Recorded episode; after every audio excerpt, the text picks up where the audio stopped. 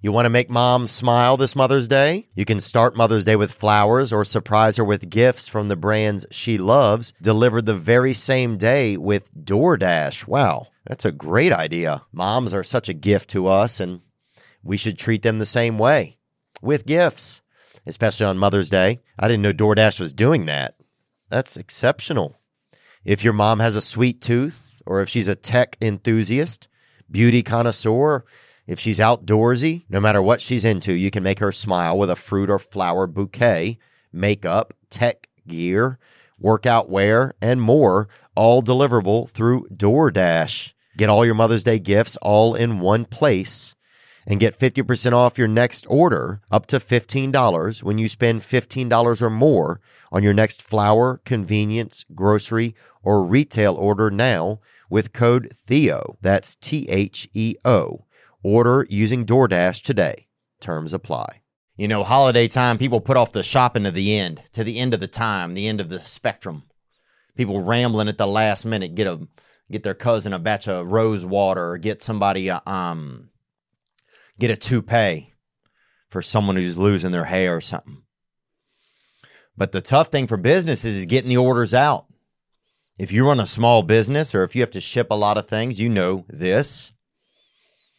That's why ShipStation works with all your favorite places to sell online, including Amazon, Etsy, Shopify, eBay, etc. You'll save time, money, and stress during the holiday rush.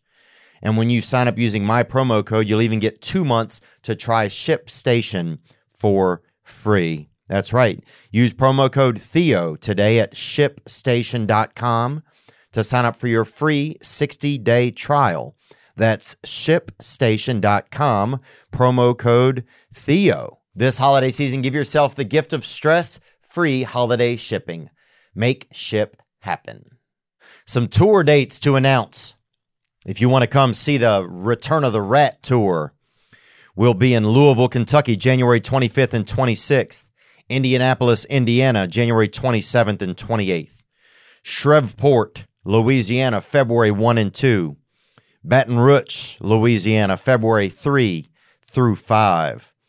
Corpus Christi, Texas, March 24.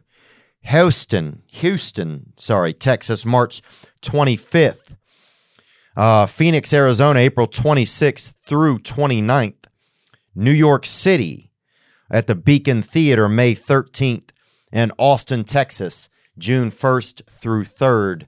Um, some of those dates are getting sold out. Some of those dates we will be adding new shows to. I know specifically Austin, uh, Phoenix, and possibly uh, Houston. You can get tickets at theovon.com slash T-O-U-R.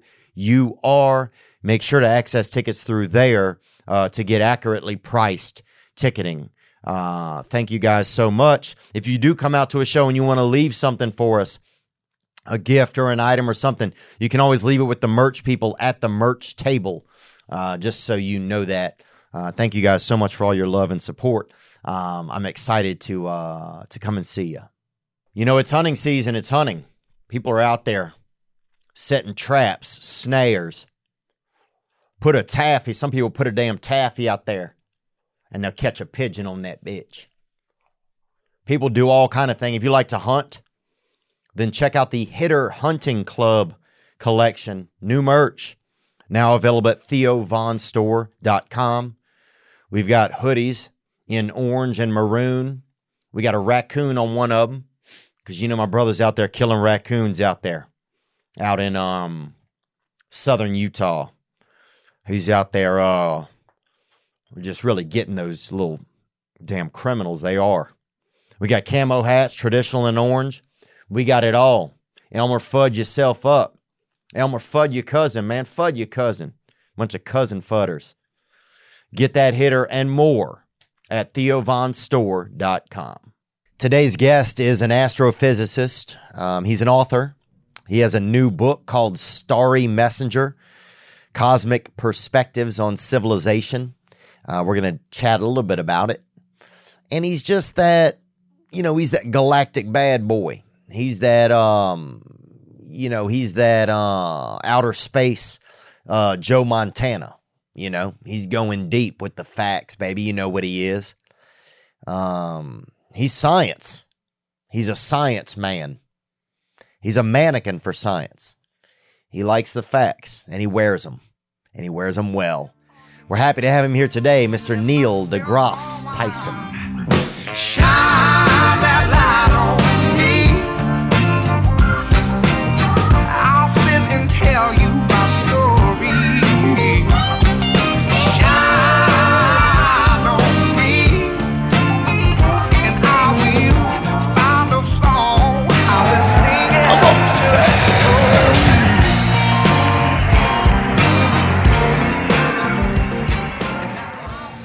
joke. Uh, there's a guy, his name is Tex. Mm-hmm.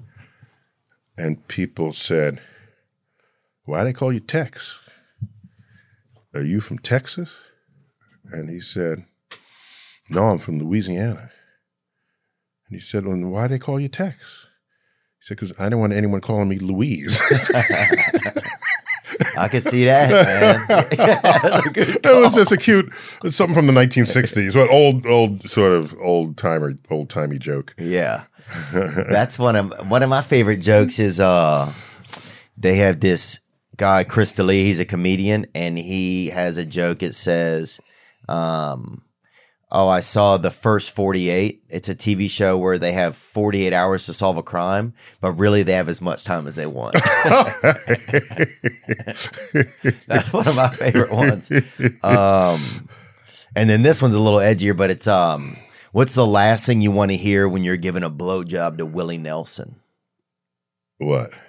I'm not Willie Nelson. Oh, okay. I, I heard that somewhere. Yeah, it's not my joke, but it's my favorite joke. I think. And you know, the uh, George Carlin has a, a blowjob joke. He said, uh, "Here's a sentence that's never been uttered in the history of the world. Stop giving me a blowjob, or I'll call the police."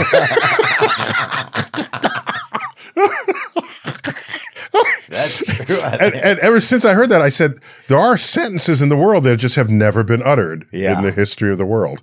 Well, that's funny because Joe Rogan would he says that everything has been. He says like everything has been done. Like you, No, no, no. I'll give an example. Okay. Okay. We uh, in New York 20 years ago, we opened a new facility to the universe, and we have models of planets and molecules and things that are dangling. So you get the size, the relative sizes of things. I gave a tour of the facility to Martha Stewart. wow. Okay. She's all that, by the way, because as we walking around and there was like a display surface, she's like, Oh, tidy Tidying up. up. huh? She was taking the fingerprints off the off the off the. She's probably taking her fingerprints off. She's been guilty of some things. So watch what happens. So we're walking around and and we have these orbs, and she says, "Doctor Tyson, you have dust on your molecules." and I thought to myself, "Wow." That sentence has never been spoken in the history of the universe. That's probably. See, I think that's. I agree with that kind of stuff. Right, right. yeah, Jo- one time I was on his show, and the first thing he said, he's like, you know, there's been another Theo Von, there's been another, in a like, there's just. Oh, he wants the multiverse to, Yes. to be another one of you. Oh, we can go there. We can go that's there. what he goes into. But you actually in, your uh in Wait, the did we book- begin yet? We all up and beginning? I think we're rolling.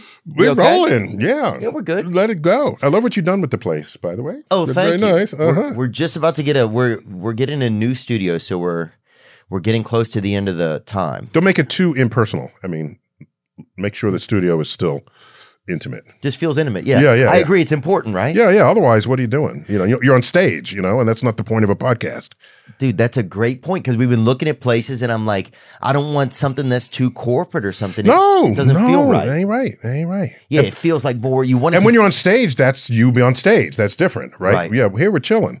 yeah, yeah, we're chilling. You want it to feel that way. Yeah, exactly. That's a great point. I'm Mm-hmm. glad you. I'm really glad you said that because I needed some affirmation there. Uh huh. Um, but in your book, in Starry Messengers, so this is your new book, right? And thanks for for checking it out. Yeah, Yeah. yeah, yeah, definitely. No, I tried to check out as much as I, just as much as like, um, I had time to kind of, uh, Here's what you do. You, you're here in LA. You're in LA. Okay. You get the audio book. And then when you're stuck in traffic, you just three days of traffic, get through the book just fine. All right, that's how they should market them. Yeah. How many days of four four or five traffic? You know, Four days of traffic. Yeah.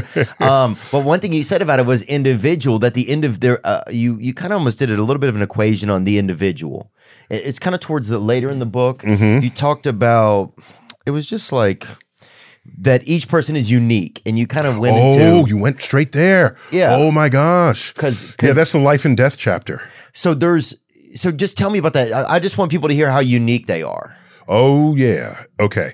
So just the book is a cosmic perspectives on civilization, and it's what the world looks like if you're scientifically literate and you have a and and you're thinking about Earth from space. And the world looks really different.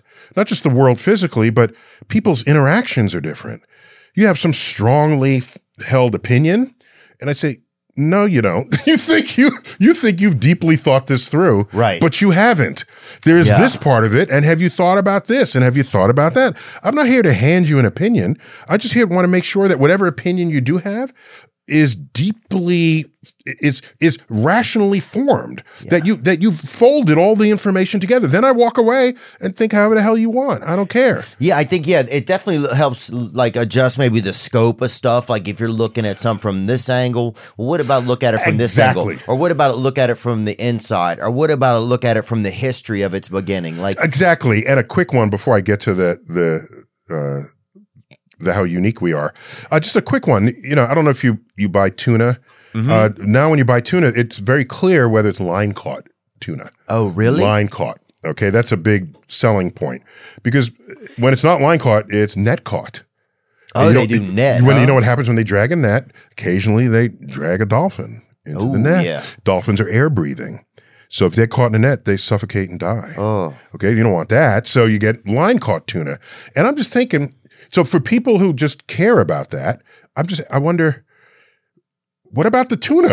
Who Yeah. cares about the tuna? do, do you just not give a rat's ass about the tuna? Like what? What? What? and, and it's and and and then they said, well, it kills the dolphin unnecessarily. Oh, So so then I said, well, then make dolphin burgers. Okay? You said you can't have that, and I said, well, why not? You go to the deli. yeah. Okay, if a deli made dolphin salad sandwiches, there'd be picketing out front, wouldn't there? Uh-huh. Yeah, Okay. I'd have a cut of it. Okay. You're Theo Von. But I'd love it. We had owl one time at Thanksgiving. oh, though. oh, Thanksgiving. Oh man. Okay. So uh, my point is, if you if you go to a deli, you, and you, there'd be picketers out front if you're serving Mm-hmm. yeah, if you're meat. slinging dolphin in there, to now watch. down. But what else does the deli serve? They sell dead chicken, Mm-hmm. dead turkey, dead salmon, dead pig, dead cow with with roast beef. Dead vegetables. I'll get to that in a minute. But they sell all kinds of dead animals in a sandwich. And this is just another dead animal. But somehow we culturally, philosophically, we we've divided up all the kingdoms of life and we do carve outs Yeah. for what we want to protect and what we don't. And often that carve out is arbitrary at some level. Yeah. And just be self aware of that. Are you high and noble because you're saving the dolphin, but you're eating the tuna? Right. I don't know that you entirely are. Say, well, a dolphin is a mammal. Well, so are pigs and cows. All right. Last I checked. Yeah. Okay. They're just, I think people, they're not as graceful. They don't, they can't do as many. Well, someone Also, can, well, then, then admit that. Say, I will not eat graceful animals. Right. I'll only eat clumsy animals that are ugly. Yeah. Or, so it's a it's an attempt to just make you more honest Yeah. with yourself about the opinions you carry. There's another one. Uh, let's say you're a vegetarian. This is from the chapter "Meat Eaters and Vegetarians." Okay. I go there because Okay. you know these are, that, that'll, this- that'll rile some folks that's up. what I'm saying. That's what I'm saying. Each chapter is a is a point of conflict in civilization. I'm trying to illuminate mm-hmm. places where people could think differently, or maybe not have to think that way at all, because in fact, what they felt were deep was deeply held argument really just evaporates in the face of a cosmic perspective. So here's one: you're a vegetarian because you just don't want to kill animals. Okay, you you don't want to kill. Uh, fine. So in your basement, you have a humane mousetrap. Okay. Oh yeah, I've oh, seen oh, those. you've seen those, Yeah, right? they, some of them it's like a little. It goes It's a in little there, goes in, it and can't there's get out. art on the walls inside of it. it. It's in, like- It- it's a, like a mouse condominium. All right. Yeah, so they go in. You got to check them every There's few days. Water. Every few days because they'll they'll dry out. All right. So anyhow, so you check it and then you and what do they do with the mouse once they capture it? What do- Let it free. They let it free into the wild. All right. Because they don't want to kill animals. All right. I get that. But do you realize that a mouse in the wild lives between nine and 18 months because it's highly likely to be swallowed whole by a owl or pecked apart by all manner of woodland predators. Oh. Okay, uh, carnivores. And so, Oh. so what you've done Like is Matthew doom. You've doomed the mouse to be eaten prematurely in its life. So the best thing you can do for the mouse is leave it in your basement where it will live six up to six years of a full fat life in your basement, but you're not doing that. No, because yeah, so I guess it makes us feel some type of noble if we transfer it, I'm just saying, but if- you're really putting it into a harder life. in a harder life, correct? Yeah. So if so, if you want to say, well, that's just nature's loop and circle, well, all right. So you're saying it's nature's circle to have a owl eat it. Then, for you, by the way, if you crawled into the domicile of any animal, Mm-hmm. They'll kill you if they could. they'll That's kill true. you. They, they will kill your ass. yeah, they All don't right? care, bruh. Uh, if you if you lay down into an ant nest, Mm-hmm. they will bite your. so so all right, but oh no, we have the intellect and the power to capture something and remove it from your home. And I'm just saying, if you cared about the mouse, you'd leave it in your basement. Yeah. That- that's all. That's that's my only point. Yeah, I think. Well, that's a good point. A lot of a lot of this book is like that, and it's kind of. I, I thought it was nice about the book that you can kind of pick it up whenever. You can kind of almost start in on any chapter. Yeah, because the chapters are independent of each other, and but they're and each one is a is a is a way in a way a chapter on the things we all argue about. Yeah, the chapter on on there's a one on politics. You know, are you left wing, right wing? What are you arguing about and why? And have you really thought it through? There's the vegetarians and meat eaters. There's there's um, a chapter on life and death, risk and reward. That one, there's a gap in the human mind. I, I- have no other way to account for this. Where we do, it is not natural to think about statistics and probability Oh yeah, that's around. me. It's it's it's not natural. And did you know that that it doesn't feel as much fun sometimes. that's true? It, it ruins something what you want to be true or what you feel to be true. Yeah, or the mystery. It takes away the mystery. And but I'm but it's a triumph of human intellect that we even went could figure it out in the first place. Here's what you have: you go to you go to Vegas and and there's someone puts money on a seven on the roulette, and I'll say, "Why are you sticking with the seven? They say, "It's due," and they're looking at and and the roulette table. They have a list of all the previous numbers, Yeah. and they say it hasn't shown up. It's due. No, it's not. It's not due. Every roll has the same probability Every time? Every time, it's not due. All But right. what is so? What is that feeling then that we get? What is that I'm, feeling? I'm telling you, I'm telling you, other things that people rolling dice and they need a low number, like a three or four, so they roll the, like, the, the dice Yeah. gently. and if they need a high number, they'll throw it hard. No. And so, so do you know who exploits this about us? Casinos. Casinos know we suck at math and probability and statistics. So they exist other human beings learn this about human beings and created an entire industry Wow. to exploit it. Damn. It's sad. And, and, and, and- and the- my my people, my people, the uh, American Physical Society physicists. Um, this is back in the eighties. They were going to have their annual meeting in in San Diego, and there was a snafu with the hotel reservations. Vegas said, "We'll take you." You got 4,000 people? We'll, do we, at the MGM said, we'll take you. So all the physicists went to Vegas and we know probability and statistics. We understand the fact that basically you don't win relative to the casino. At the end of the week, there was a news headline. Physicists in town, lowest casino take ever. so uh, it's just, it's sad. It was like almost the saddest chapter that I wrote. But Walking- why do we feel that? So, what is that feeling that makes us feel like? Is it a feeling that we create? Is it a where does that come from that makes us feel like this is it? It's know? because we don't have the brain wiring to know otherwise. I I have no other accounting for it. We just don't think. Uh, by the way, that branch of math was one of the last to be discovered. Hmm. Do you realize probability and statistics was developed and discovered after calculus? Wow, If why? you can pick, because I think it's because the brain doesn't even know how to go there. I have a I have a research paper from the mid 1700s, which feels like a long ago, but a lot of math had been developed before that, including calculus. And in that paper, it says, "I've just discovered how helpful it is to take an average of numbers."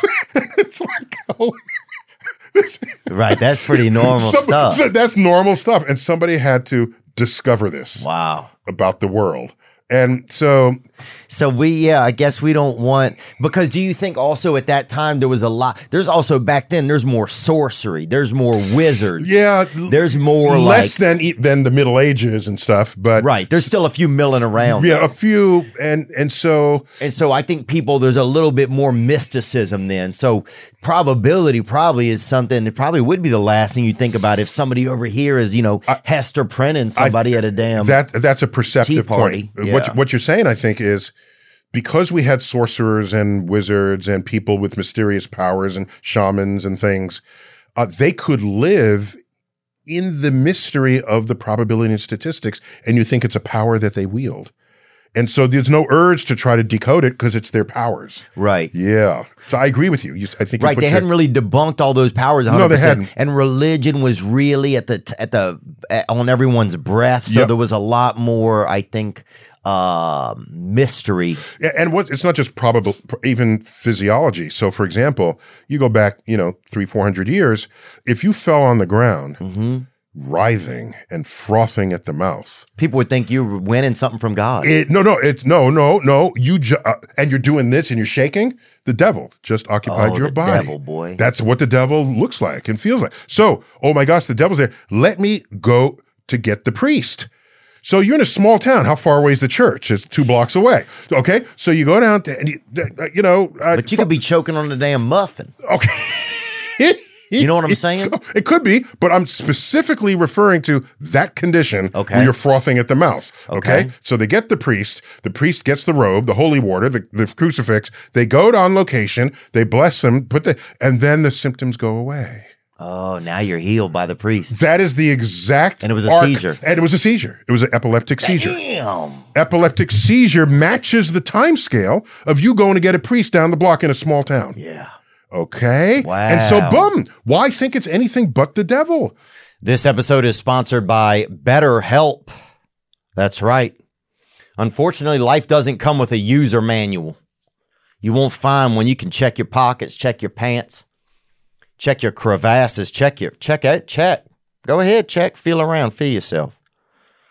There's no user manual, so when life isn't working for you, it's normal that you can feel stuck. Hell, I felt so damn stuck. I damn feel like I'm got glue on me. I'm glued out. Navigating life's challenges can be challenging. That's why BetterHelp is here to help. BetterHelp therapists are trained to help you figure out the cause of challenging emotions and learn productive coping skills, which makes therapy the closest thing to a guided tour of the complex engine that you and me can be. BetterHelp has connected over 3 million people with licensed therapists. It's convenient and accessible anywhere, 100% online. Whether you've been in therapy or haven't been in therapy, BetterHelp is it's interesting because you can get a therapist right there. You get one, and they'll help you find one in person. Help you find one on um, on the screen. You can just talk on the phone. It, whatever's comfortable for you. If the therapist isn't working, it's easy to it's easy to change therapists. You don't have to be in the office explaining to them.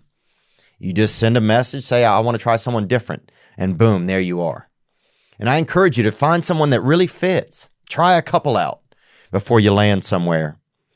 As the world's largest therapy service, BetterHelp has matched 3 million people with professionally licensed and vetted therapists, available 100% online. Plus, it's affordable. Just fill out a brief questionnaire to match with a therapist. Uh, if things aren't clicking, switch. No waiting rooms, no traffic, no endless searching for the right therapist. Learn more and save 10% off your first month at betterhelp.com slash T-H-E-O. That's better, H-E-L-P BetterHelp.com slash Theo. We are so, so so I don't blame people for this. It's just the reality of discovery, and and if you question what you see and and find ways to to experiment with it, and you realize no, it is not the devil. It is epilepsy. That's um, uncontrolled firing of your the, the synapses of your brain. It's still a, you know a tragic affliction that's not entirely cured. We can control it with drugs and things, but that's an example of the mystery that existed back then. Do you believe in the devil? I remain unconvinced that such a thing exists. Dang, you challenging him. Yeah. By the way, uh, Jews don't think of he- of hell. Jews, there's to Jews, there's a heaven but no hell, and therefore there's no devil. Oh wow, Yeah. what that's in taking the easy way out. Well, no, because well, yeah, right. That's fine. I hadn't thought about it that way. Yeah. And it's better real estate too. If you're, if you're, I feel like if you're advertising it like that, like uh, there's a heaven, yeah, Yeah, yeah. Don't worry about the hell. Yeah. Right, right, right, right. Yeah. Maybe they needed to, less forces of control over their conduct than the Christians later did. I don't know. Yeah, that's one thing about Christianity, man. It's too sometimes it's like too much pressure. Well, yeah, and no one could fulfill that. No one can live It's up to impossible. that. Which is why here's another one in the spirit of your earlier comment. Here's another one. Oh, you got sick and this person didn't. God is punishing you. You did Mm. something against God in the last two weeks. Yeah, you were touching your privates. All right, Yeah. you, whatever. I mean, we all do stuff. Oh, I do. and it's and it's easy to find it and say, "Oh my gosh, I must be punished for that." Ah, And and when that happens, then you blame starts getting handed out. So uh, here I got another one. Consider consider that Muslims, the it's part of the rituals of being a Muslim uh-huh. is you're cleaning your hands and your feet. And your and your ears and your nose and there's there's an ablution whatever the word is where you there's a cleansing daily wow, daily that's okay a good idea. My Okay. grandmother, I think, was Muslim then. well, well, just think, but just think about this. Back then, nobody's showering every day. Nobody, people's, but but some funky times. Oh. Okay, all right. There's some people don't shower every day today, but you could. And mm, uh, United States, we probably take more showers than anybody else in the world from the research I've done on that. But point is, if a disease comes through and it comes from contact or, or or some other thing because you're dirty, you get sick and the Muslims don't. Oh, so they seem powerful. Oh my gosh. And you're Christian and they're Muslims. You're, you're saying they put a a hex on me. These heathens, these non Jesus following. Okay. wow. This is how this can happen. I got another one. You ready? This, I this don't know. I'm still riding you- the last one. You got one? You ready? You got a okay. lot of them. Here it goes. All right. So we would later learn that many of the plagues Uh huh. uh, were from a flea. Okay. Like from a um, like a little fly. Oh yeah, just a flea, just regular Okay. a regular flea that the house flea that you Okay, get on, yeah, yeah. on pets. Okay, Oh, so now watch. So the flea would get infected and would bite you, and you'd get the plague. Okay. Okay. The plagues have killed more people than practically any, more than wars. Okay. Oh, wow. All right. So, so Wow. plague is like a blight on you. All right. So now watch what happens. Where did the fleas come from? We would later learn they came from rats and mice Yeah. okay, that were infected with the plague. Yeah. So if your house had rats or mice, and mice were common, look at old Renaissance paintings. There's mice in the corners of the paintings. It's Yeah, really huh? funny just to see this. All right, so now watch. Maybe they were good luck, huh? If you owned a cat, you didn't have mice. So you didn't get the plague. You didn't get the plague. No, wait a minute. Who owned cats? Well, there are many women that own cats. So women didn't get the plague, and they were therefore sorcerers. and They witches. were witches. damn, Witches. and some of them are. And and you still associate a cat with a witch. Yeah. to this day. To this day. I mean, when you're when you're you know Yeah, storytelling about Broom, it, witch, Broom, are the there we go. items. These are the two. Uh, uh, uh, Accoutrements, so accoutrements. Those are them. so these are this is what happens when you live in a pre-scientific era. Wow. The blame game begins. But that's fun as hell, though. Some of it. Well, for a movie, but I don't want to live in those times. Yeah. So this book is an attempt to unravel this blame game. When you see things happening, it's, it's not my fault, it's your fault. But did you really look through your opinions and Mm-hmm. Yeah. your thoughts and and and Yeah, it was neat. Some of it made me mad. ah good. good. some of Someone made Get that. I was like, fuck, I don't want to know this. I don't want to. I want to believe what I want to believe. no, no. No. It's bad because you knew it. You knew it's true, and it's against your urges. Yeah, it was like, damn, Neil, I want to believe what I want to believe. You know, that's what it felt like sometimes. Some But, but no, but I'm not. I don't think I'm heavy-handed. I think it's. I'm, they're offerings, right? Have you thought about it this way? Yeah, no, it, I don't think it came off like. I'm trying to think. No, I don't think it came off as like know it all. I Right. think it was like, I, I don't. That wasn't my intent. If Right. It, if it ever felt that way, that was. It's just. well, you're a fact guy. You're a factual man. Mhm, You know, and I, you know, I battle. You know, like I think I've always kind of battled the dark arts overall. So it's like I've never really looked at a ton of the facts. You know, it's always been this more ethereal sort of. Or what you feel want what you want to be true rather than what is true. And by the way, that's a that that's that's coming a long way in life to realize the world. This is the difference between the different kinds of truths. I spent a chapter in the truth and beauty chapter. I just talk about. I'll just say spend a minute on it now. So there's something called I call personal truths. This is something no one's going to take in a free society. No one's going to take it from you. If Jesus is your savior and you know true to your bones, that's a personal truth. In a free society, and especially in the United States, where it's constitutionally protected, your freedom of religion, n- no one should take that from you. Okay? You'd have a legal case if they try. All right. Other personal truths. Oh, well, uh, Muhammad is my last savior on earth, my last prophet on earth. Okay? That this would be a Muslim personal truth. Other truths are oh, Beyonce is your queen, right? Or whatever. The things you feel. Okay. Personal truths are the foundation of our strongest held opinions. And in a pluralistic world, society, that we should cherish that. This is why people are different from each other. All right. You don't want everybody to be the same. Or the, oh, that's called a, a, a dictatorship. Yeah. If everybody aligns with exactly the same Yeah, we don't want it. The problem with your opinion, if it's in a personal truth, if you try to have someone else agree with you, you have to have an active persuasion. So what? Mhm. But in the limit, that becomes all out conflict and war. Personal people fight over personal truths, kill each other because their personal truths don't agree with your personal truth. So personal truths, when they go outside of yourself, risk bloodshed Right. in the history of civilization has, has demonstrated this. All right. Then there's a political truth, which is just something that becomes true just because you heard it often enough.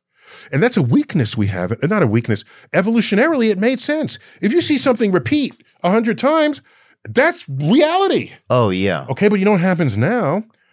We, we- people have hijacked that urge to recognize that something that repeats must be true. They've hijacked it. Now they just find something that they want to be true and they repeat it to you. You hear it enough, it must be true. Yeah. There it is. Yeah, especially well nowadays also we have, you know, since we have technology and we have this advancement like, you know, with the internet, social media, it's so it's easy to get things in front of people so many times. Yes. It's easy to I mean our attention span has been hijacked. Hijacked. It's it's been hijacked. Hijacked. completely. That's the word. There's no other word but hijacked. And in the old days, we called it brainwashing, where you Mm-hmm. repeat something and then it becomes true. That's hijacking this feature of our evolutionary brain that it's trying to create order out of chaos. Well, it's with, like Stockholm syndrome. We almost are slowly developing almost uh, some variants uh, seem like of, of a Stockholm syndrome or something. Like we're like all like Elizabeth Smart, you know, without the or Elizabeth Dumb. That's who we're becoming. You know what I'm saying? We're all like, you know, we don't. We're just bearing with what we have to Right. deal with all the time. Exactly. And so you you try to sift through what is true, and it must be that which was repeated often enough. So that's a political truth. Then there's an objective truth. Okay. What does objective mean? And the methods and tools of science are exquisitely tuned to establish objective truths. So these are truths that have been demonstrated by observation and experiment and repeated experiment. what does the word objective? mean? Objective means it's true whether or not you believe in it. Okay, so it's no doubt true. Yeah, because I can show that it's true, and it's not my bias that thinks it's true. Here's the data. Now Okay. you say, you know, I don't believe you. I think you had a bias. I I think your wall current affected this, so I'm going to do it on 240 volts while you did yours on 125 volts, Okay. 120 volts. You do a different experiment of your own design, you get the same result. So that's cow. objective. It's a so fact. when you do it enough times, Uh-huh. and the, all experiments agree, this is this is why science. Uh, it wasn't really developed as we now practice it until around 1600. All right. I know that feels like a long time ago, but a lot of the world unfolded before then. All right. And so once we learn, if you say something is true, let me test it. Let me eh, let me find out. Let me devise an experiment. And if I can verify your statement with this experiment and someone else can in a third person, we're good here. That's an objective truth. And what objective truths have going for them is that they're true whether or not you believe in them. Mm, I don't like them. Ah! Well, be- because the actual nature can't be fooled. Nature is the ultimate judge, jury, and executioner. Yeah. If you overeat this week and you gain three pounds, next week you can't r- protest with placards saying, I protest the law of gravity because it made me heavier. This- no, you, you don't have that option. So it seems to me if you're going to base laws on things, uh, but there's a whole chapter in here on on law and order, right? If you're going to create laws in a pluralistic world, you base the laws on the objective truths Right.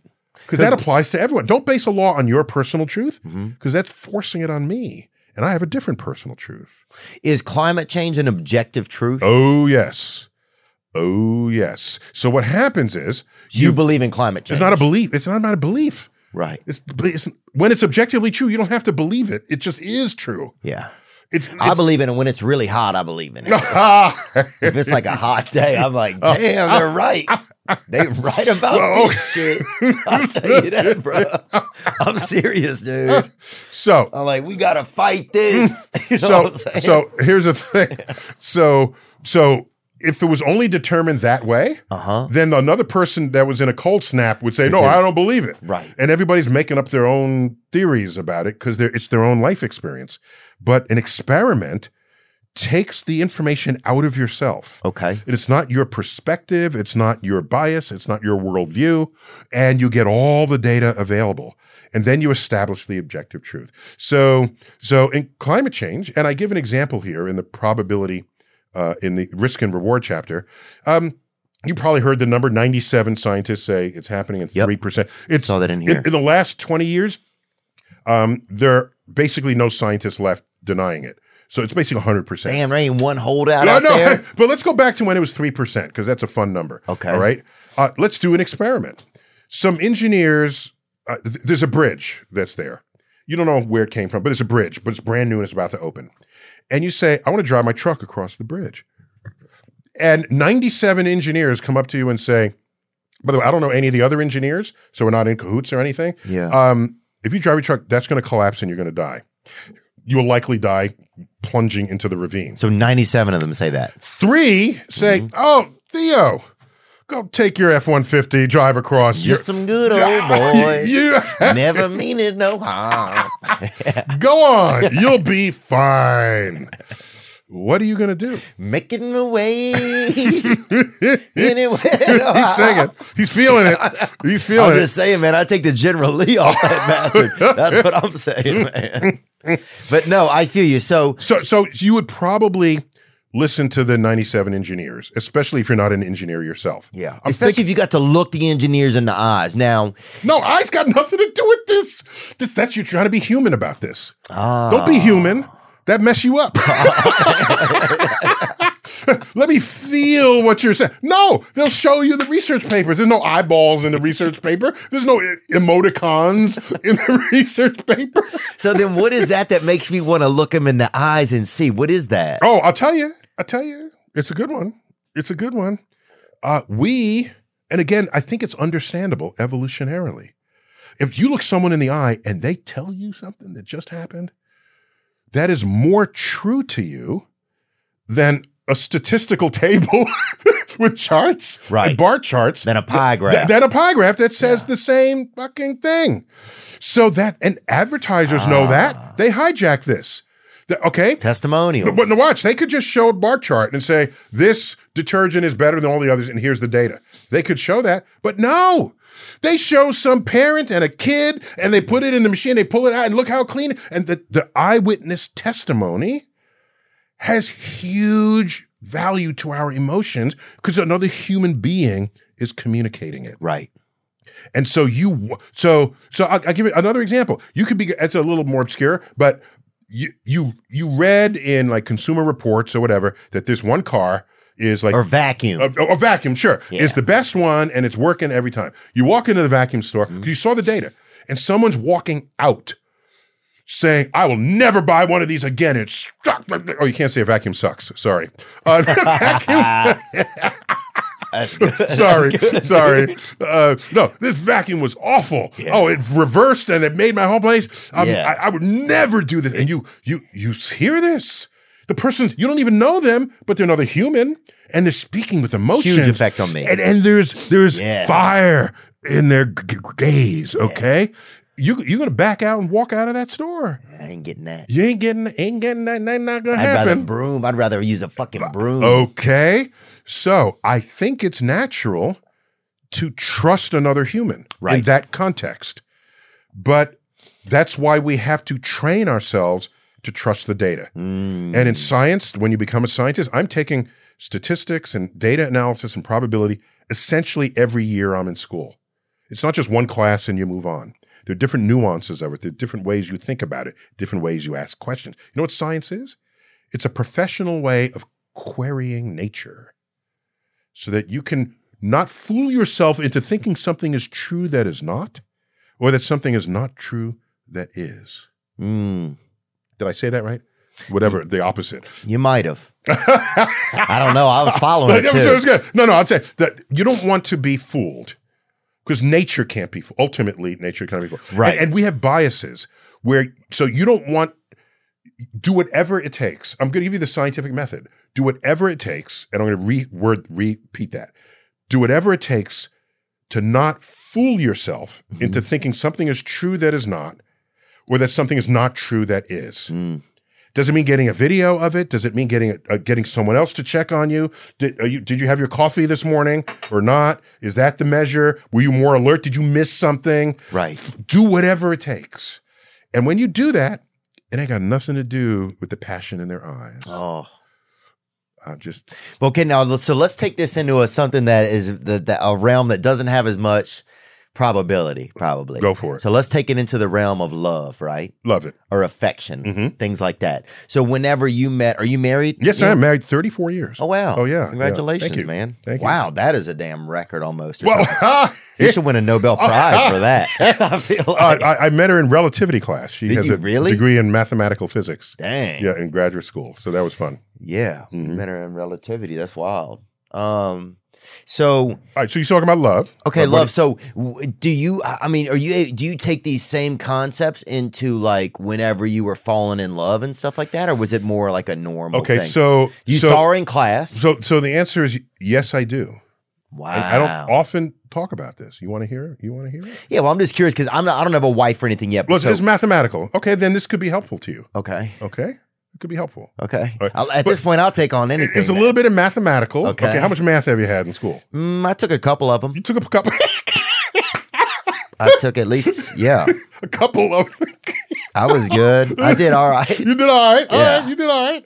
Okay. And By I the way, took one of them at high altitude. I took one class out in Arizona at pretty high altitude. you know what they say that if you learn something under certain psychomotor uh, uh, conditions, that you recover it better under those same conditions. Oh wow! Like if you get high and you learn something, Mhm. if you get high again later, you learn you remember that better because you match the mental states. oh dang. Yeah, I've, I've read that. I haven't read it lately, but a few decades ago, that was yeah, dude, that that was like, I think I wrote that.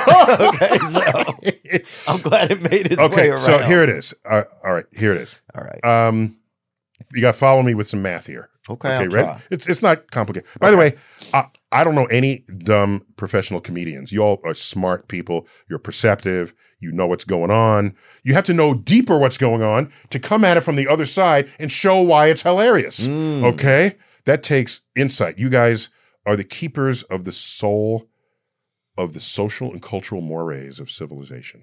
Yeah, I think a lot of us try to be Jesus. I don't know what I'm doing, but I think a lot of us try to do our best. You yeah, you're, the, you're holding up windows, not windows, mirrors to what we think, say, and do.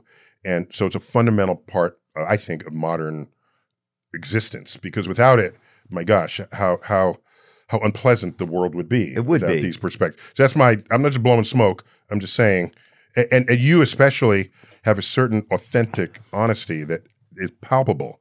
And it's like Thanks, whatever you say, with, I'm with you on. it. I feel you. I'm with you. This is what you, Yeah. were, you were saying. Do you feel what the person? If I can't feel what you're saying, go home. Right. Right. What are you doing? You just just just type it up and send. You know, text it to me. I, if I if I'm not looking and you're in the eyes, you know. So okay. Yeah, well, it's helping me because it's like, you know, I think I have a tough, I'm not like a naysayer of science. I love, Mm-hmm. you know, I'm grateful for science because I exist and I'm grateful that the world exists and that we're able to have all types of different experiences of like caring about each other and getting to travel and see different things and that my eyes work. Like, I'm super grateful for science. I think sometimes I get a fur, like, I have a fear sometimes of like, if anything's out of like, the vid like out of like right here, everything else can seem a little bit questionable, you know. so I think it's just uh, you know, it's just Yeah, probably the a, questionable part is because you you create your own worldview. yeah, and your and you everything makes sense to you in your worldview, and something's trying to poke it from the outside. You're understandably skeptical of it. yeah, or, yeah. I'm, I- yeah, I'm probably skeptical a lot, or rejecting it because no, I got my thing, my my situation. uh, It Yeah. works for me.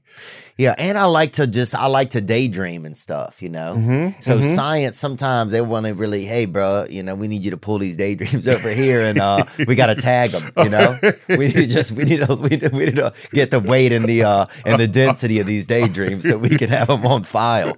So I respect it, Uh-huh. um, and I'm really really grateful that you're here.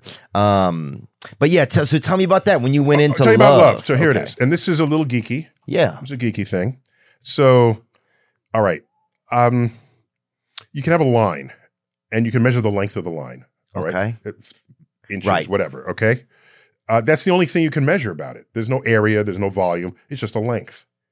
All right, now I can add another line at like right angles to it, and when I do that, I can actually trace out a square. Okay. So now a square has more than just a length, it has area. Okay, there's area inside the square. That's a good And that area is defined by both both axes. You need both to get an area. Mm-hmm. Okay? All right. Let's add a third axis. Oh damn. X, Y, now Z. Now you don't have a line, you don't have a square. What do you have? You have a cube. Now I'm on mushrooms. I think. So, you I have a cube you. that's full. Th- each of these is Right, a- so now is you're a really- dimension. Okay. Right. So now watch. Now you, I can take that to higher dimensions, but I won't. I'm going to stick to three. Okay. We can go to four and five dimensions. Let's stick to three. So now you ask yourself, what do you care about in a relationship? Okay. You want the person to look hot? Nothing wrong with that. Make a note of that. Okay. Um, you want the person to be good in bed? Okay. That, that's, not, fine. Be honest with yourself. That's another. By the way, you can be hot and not good in bed. Oh yeah. Okay, or vice versa. Okay, Yeah. so so these are separate coordinates. okay. Okay, so all right, now watch. Let's get a third one. Uh, you want the person to be kind. Let's say kind. You don't want an evil evil person. Mm-hmm. No, Okay. no, no. No. So each of these is completely separate from the other. You can be beautiful and and and evil. You can be ugly and kind. But you can be, but you care about those three. Right. So now rate this person from zero to 10 in those three categories. Just go ahead and do that. So you say, um, person's really kind and they're great in bed. I'm only give them a 5 okay, in looks. They're great in bed and they're kind. All right. Here's what you do. You know how you get the volume of a cube? You multiply x by y by z. Okay. The area of a square is is x times y. The area of a the volume of a cube is you multiply all 3 I'm telling you to take those three numbers, multiply them together. You will get the volume of your love, Mm. the volume of what you care about. Okay. Dang. So now watch. Now here's my point. What you need to do is because presumably you're, if you're in the field, you, there are different people out there. Get each person's volume and go after the person that has the largest volume. Because they might be higher in one than the other. But if you really care about them, it's the total, the totality of that package that matters. Mm. Especially in a relationship, those features don't always stay the same. They could vary. Yeah. Sometimes Some they people grow, get but better looking but- as they get older, or they might you might get more attracted to them, or less or, attracted, or less to 'em. attractive. So there's They might there. learn different skills, but outdoor often some of them get less. You know, Yeah, it's a mix. it's a mix. So let's say they get a little less attractive, but the the other bits were strong. So you have a volume, a strength of a larger volume to work against Okay. if things start uh, shifting. Okay. in this. Okay. I'm telling you, you can take that to higher dimensions. So, i i- what are they bad? What are, are they hot? Are, are they have a maybe a good sense of humor? Something you might Oh, value. yeah, for sure. Okay. Um, are they curious? Do, do they want to keep learning? Okay. Mm, that's important. Do you value? Of course. Why wouldn't it be? All right. Because I want them to keep learning about me because Or no, that's just no. They're that's selfish. Just if they're if they're curious, you're part of what they want to keep Okay, that's about. fair, Don't that's focus fair. on no. Don't, My bad. dude. Come No, on. you're now. right. Okay. So I so so I went around with a five dimensional. Uh, so in math we call it five dimensional vector space. And this five what you took in your love life. Yeah, so, so that's what I did. Damn, okay. boy, Neil so, rolling up. so what I'm saying is there could be someone who's the hottest person you've ever seen. Yup. And and and you could be distracted by that and say, I'm marrying that person. And then they're not so hot 10 years from now, or they get a little chubby, whatever you're valuing or Yeah, not valuing. And then all of a sudden, everything you married the person for isn't there anymore. And then you divorce seven years later. So you got to look at that volume. Got to look at the volume. And by the way, be, be crass if you want to be crass. Do you want to marry someone who's wealthy? Put that in there too. Put it in there. Okay. Don't be ashamed of that. Right. Because any one of these can change. People say, oh, I want just, that's shallow. You need a personality. People's personalities can change. Why are we sometimes ashamed to look at the criteria we honestly want to look at? I, I, I got my, I'm, I got through that. I matured out of that. Because because society wants you to not want that, Hmm. and if someone is honest, I, I like your wealth. I enjoy it, and by the wealth can go away too. Yeah, in the same the way your looks, can. all the all the things can.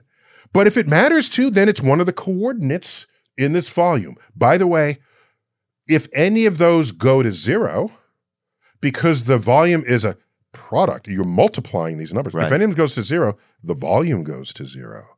Oh, really? Yes. Oh, because you do you're not adding zero. them, you're multiplying them. Wow. So so try to make sure that uh, the, the likelihood of it going to zero is or if it does go to zero, if you don't matter, then it shouldn't have been in the Right. It has the- to be things that nothing could go to zero. So then, but and if you do that, then you're probably going to be picking things that have some real value to you, Va- correct. or overall value, Correct. And- and- objective Or just be honest. I just want money, and if you if you run out of money, I'll divorce you. Right. And and but they, the person could be fun and happy the whole other time. Oh yeah, they're buying sandwiches for everybody. Y'all are having a good time or whatever. I don't. You know, that's people are their own individuals. So Why what pass- happened though, Why Neil? pass judgment? What happened others? when you got the lady? You you invite her out. Where'd you take her? Where do you?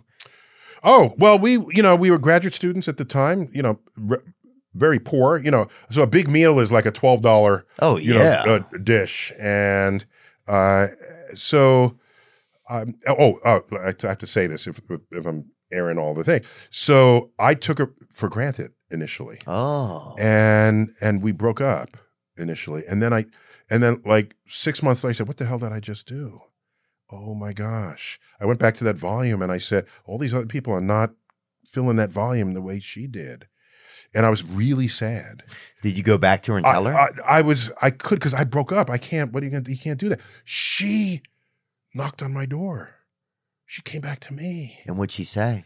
and I don't remember because I was distracted by the fact that oh my gosh, I have a second chance here. Wow. And so on that second chance, that's when we moved in together and got married three years later. and Been you married- didn't mess it up the second time. No, no, no. And and the strength of a marriage is is how how big is that volume? Because yes, they will vary, and people will get crabby, and people, you know, you there are things that will test it, of course.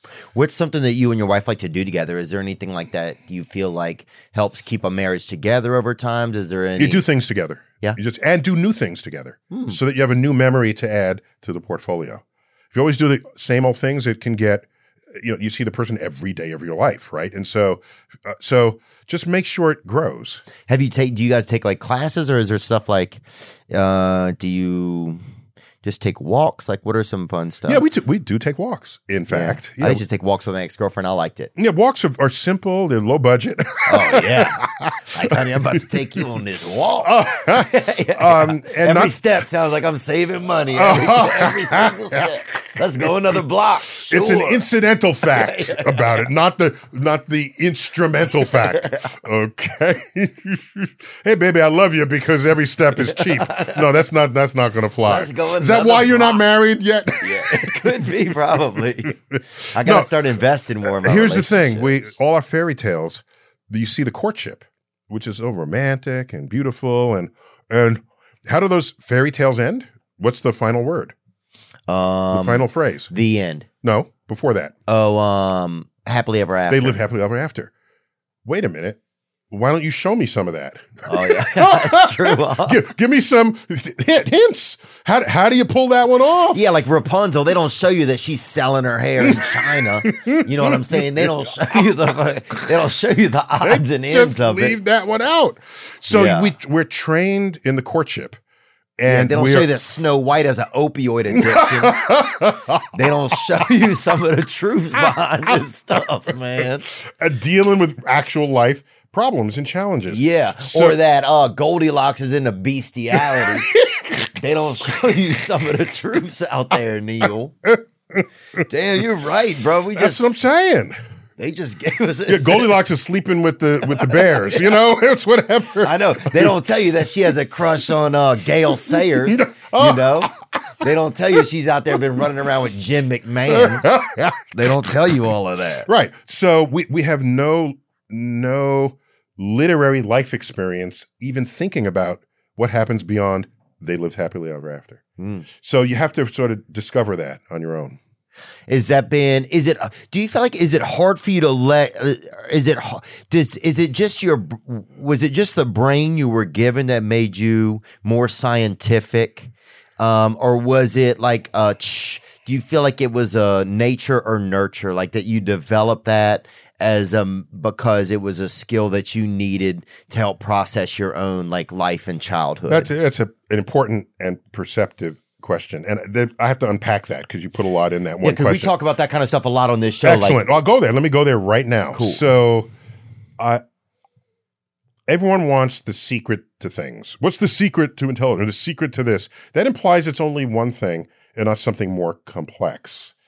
And so I remember when I was a kid, this is a slight off ramp, but I hope it's worth it. When I was a kid, it was in seventh grade, I did a book report on Ponce de Leon. And he's the guy, the Spanish explorer who went into South America searching for the fountain of youth. Okay? You drink from it and you have eternal life. And I remember reading that and then I say, that idiot, why would he even think that exists? He's going to commit an entire voyage to, to believe that there's just some elixir coming out of the ground and he lives forever? Really? A full grown human being believe this? I was thinking to my, I was, I was already, I was a geeky kid. Okay. Yeah. Um, I'm, I'm 12, I think, at this point. But I did the book report on him. And then I noticed as I got older, this is something deep within us. Nobody actually wants to do the hard work to improve their health, to live longer, healthier lives. They want the instant fix. Yeah. And realizing that Ponce de Leon was looking for the fountain of youth allowed me to see what people were doing. I'm old enough to remember yogurt, eat yogurt, that you live forever. Dannon had a commercial with centenarians eating yogurt. Oh yeah. Okay. I remember mom would eat the yogurt. I'd be like, damn, mom's gonna be around. But that's what I'm saying. So you, you we're, we're, we, we want there to be quick fixes for things and quick answers and quick solutions. What's the latest? Uh, kale, kale. Eat, eat your. Did you eat your kale today? No. If not, you will die. You're gonna die a miserable death. Okay. You'll be dead by noon. Yeah, there's definitely and kale is trash. Kale is so hard to eat. I- kale know- feels like it does not want you eating it. I like why I kale if you had bacon too. Yeah. On, hell up. I ain't saying nothing, but it is what it is, baby. they knew that with collard greens I- to yeah. put in the ham hock. Yeah. Uh, you, want, you eat leaves? Put, some, put some dead animal in that I mean, stuff. yeah. Dude, you could put bacon under a damn corpse and I'll fucking have a little. You know, I'm just saying. Bro. actually, actually, you know what? Um, cannibals called humans? Long pig. Really? Yeah. Because of all the animals that you would eat, the humans and pigs come closest. Man, I, But I could see it. But to taste like bacon, you have to cure it and do the things, whatever. Yeah. But anyhow, uh, I'd have some cured human a little. yeah, I'm just saying. I, Would you have any? Uh, if I were starving, I mean, I have, you know, I have, Yeah. I have. I see you, dog. no, no, no. Wait, starving. Hey, I- bruh. No, wait, wait. If I'm I in a mountain and uh, help is not coming and Yeah. people died in the plane wreck, and otherwise we will starve to death, I'm eating me some dead humans.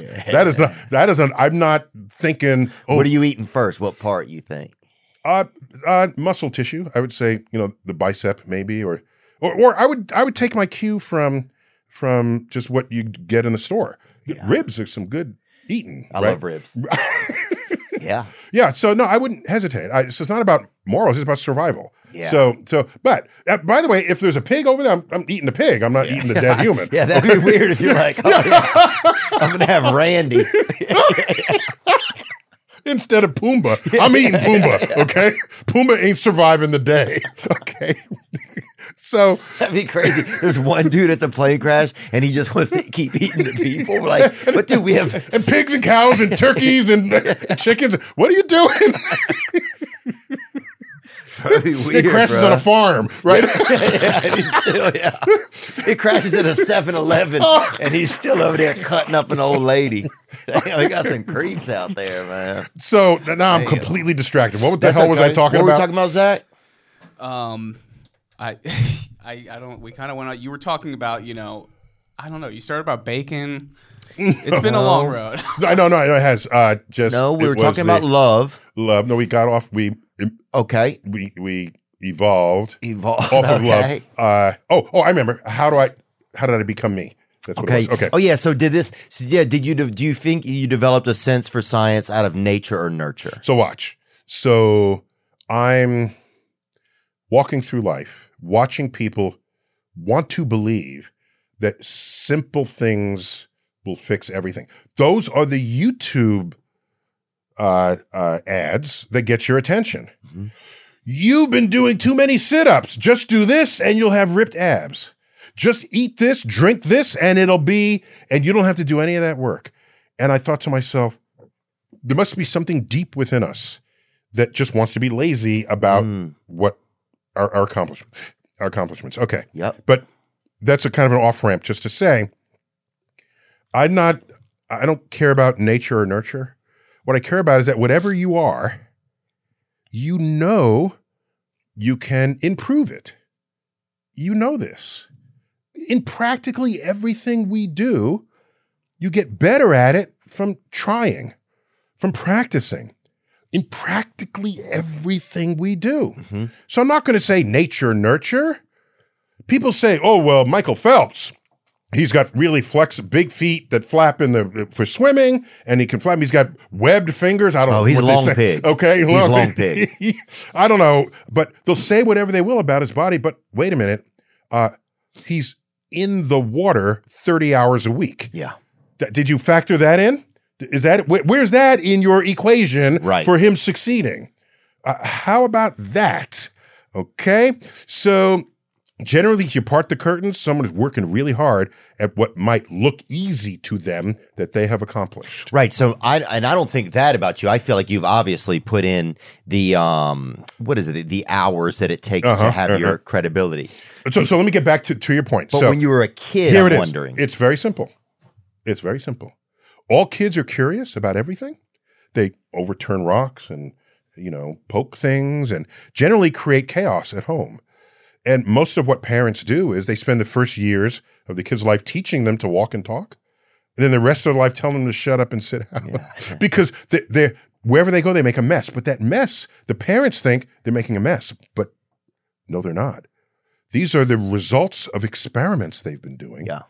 to discover the operations of nature. If you happen to leave an egg up on the counter and a little toddler, and because you're making breakfast, and a toddler is reaching up, you say, No, don't touch that. And I'm saying, No, let him grab it. Let him. What did the egg cost you?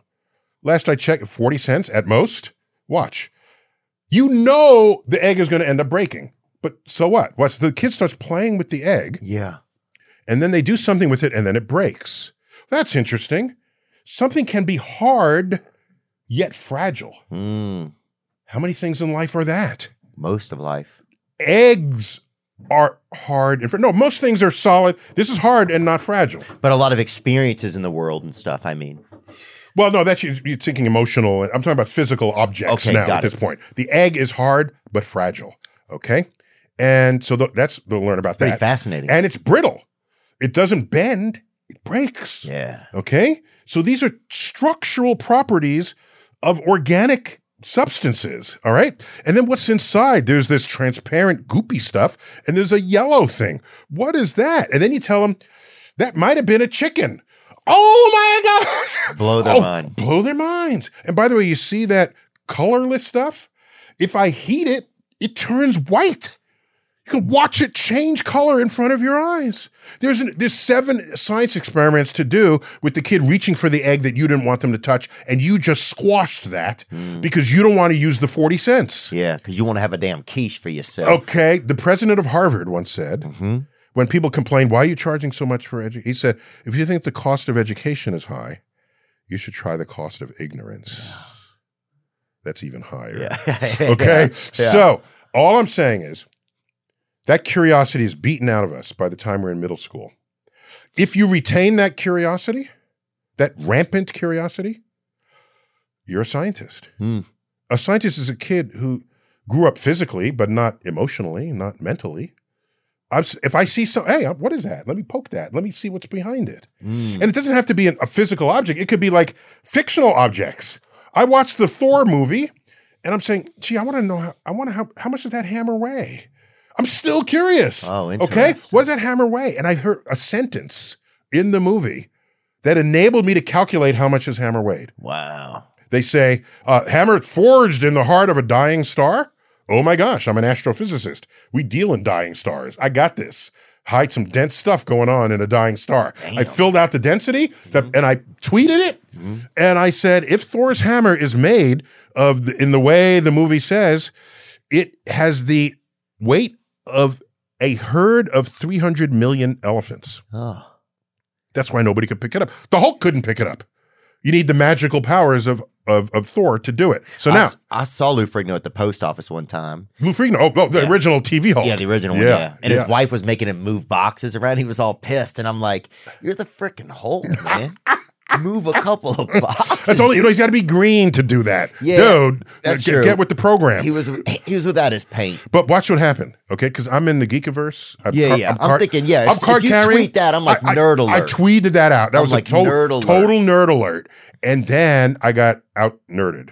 No. Oh, somebody said, uh, Dr. Tyson is wrong about this calculation. Okay. So, yeah, I got totally smoked on this one. So, what happened was in 1991, Marvel issued a Thor's Hammer trading card where they said Thor's Hammer is made of a fictional material, Uru, and it weighs precisely 42.3 pounds. Oh.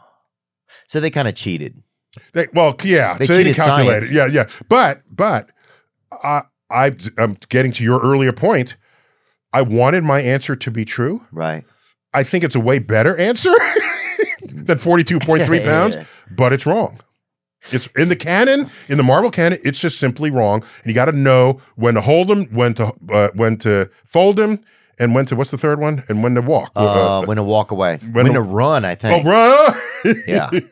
and that's, I think, usually out, around alimony or something. Yeah, yeah, hold them, fold them, run. So, so that's an example of still being curious into adulthood, and all scientists are like that. So, so no, it's not nurture nature. It's did did you p- protect your curiosity in childhood? If not, you'll ossify. I love that word. You'll harden in your own beliefs. Mm.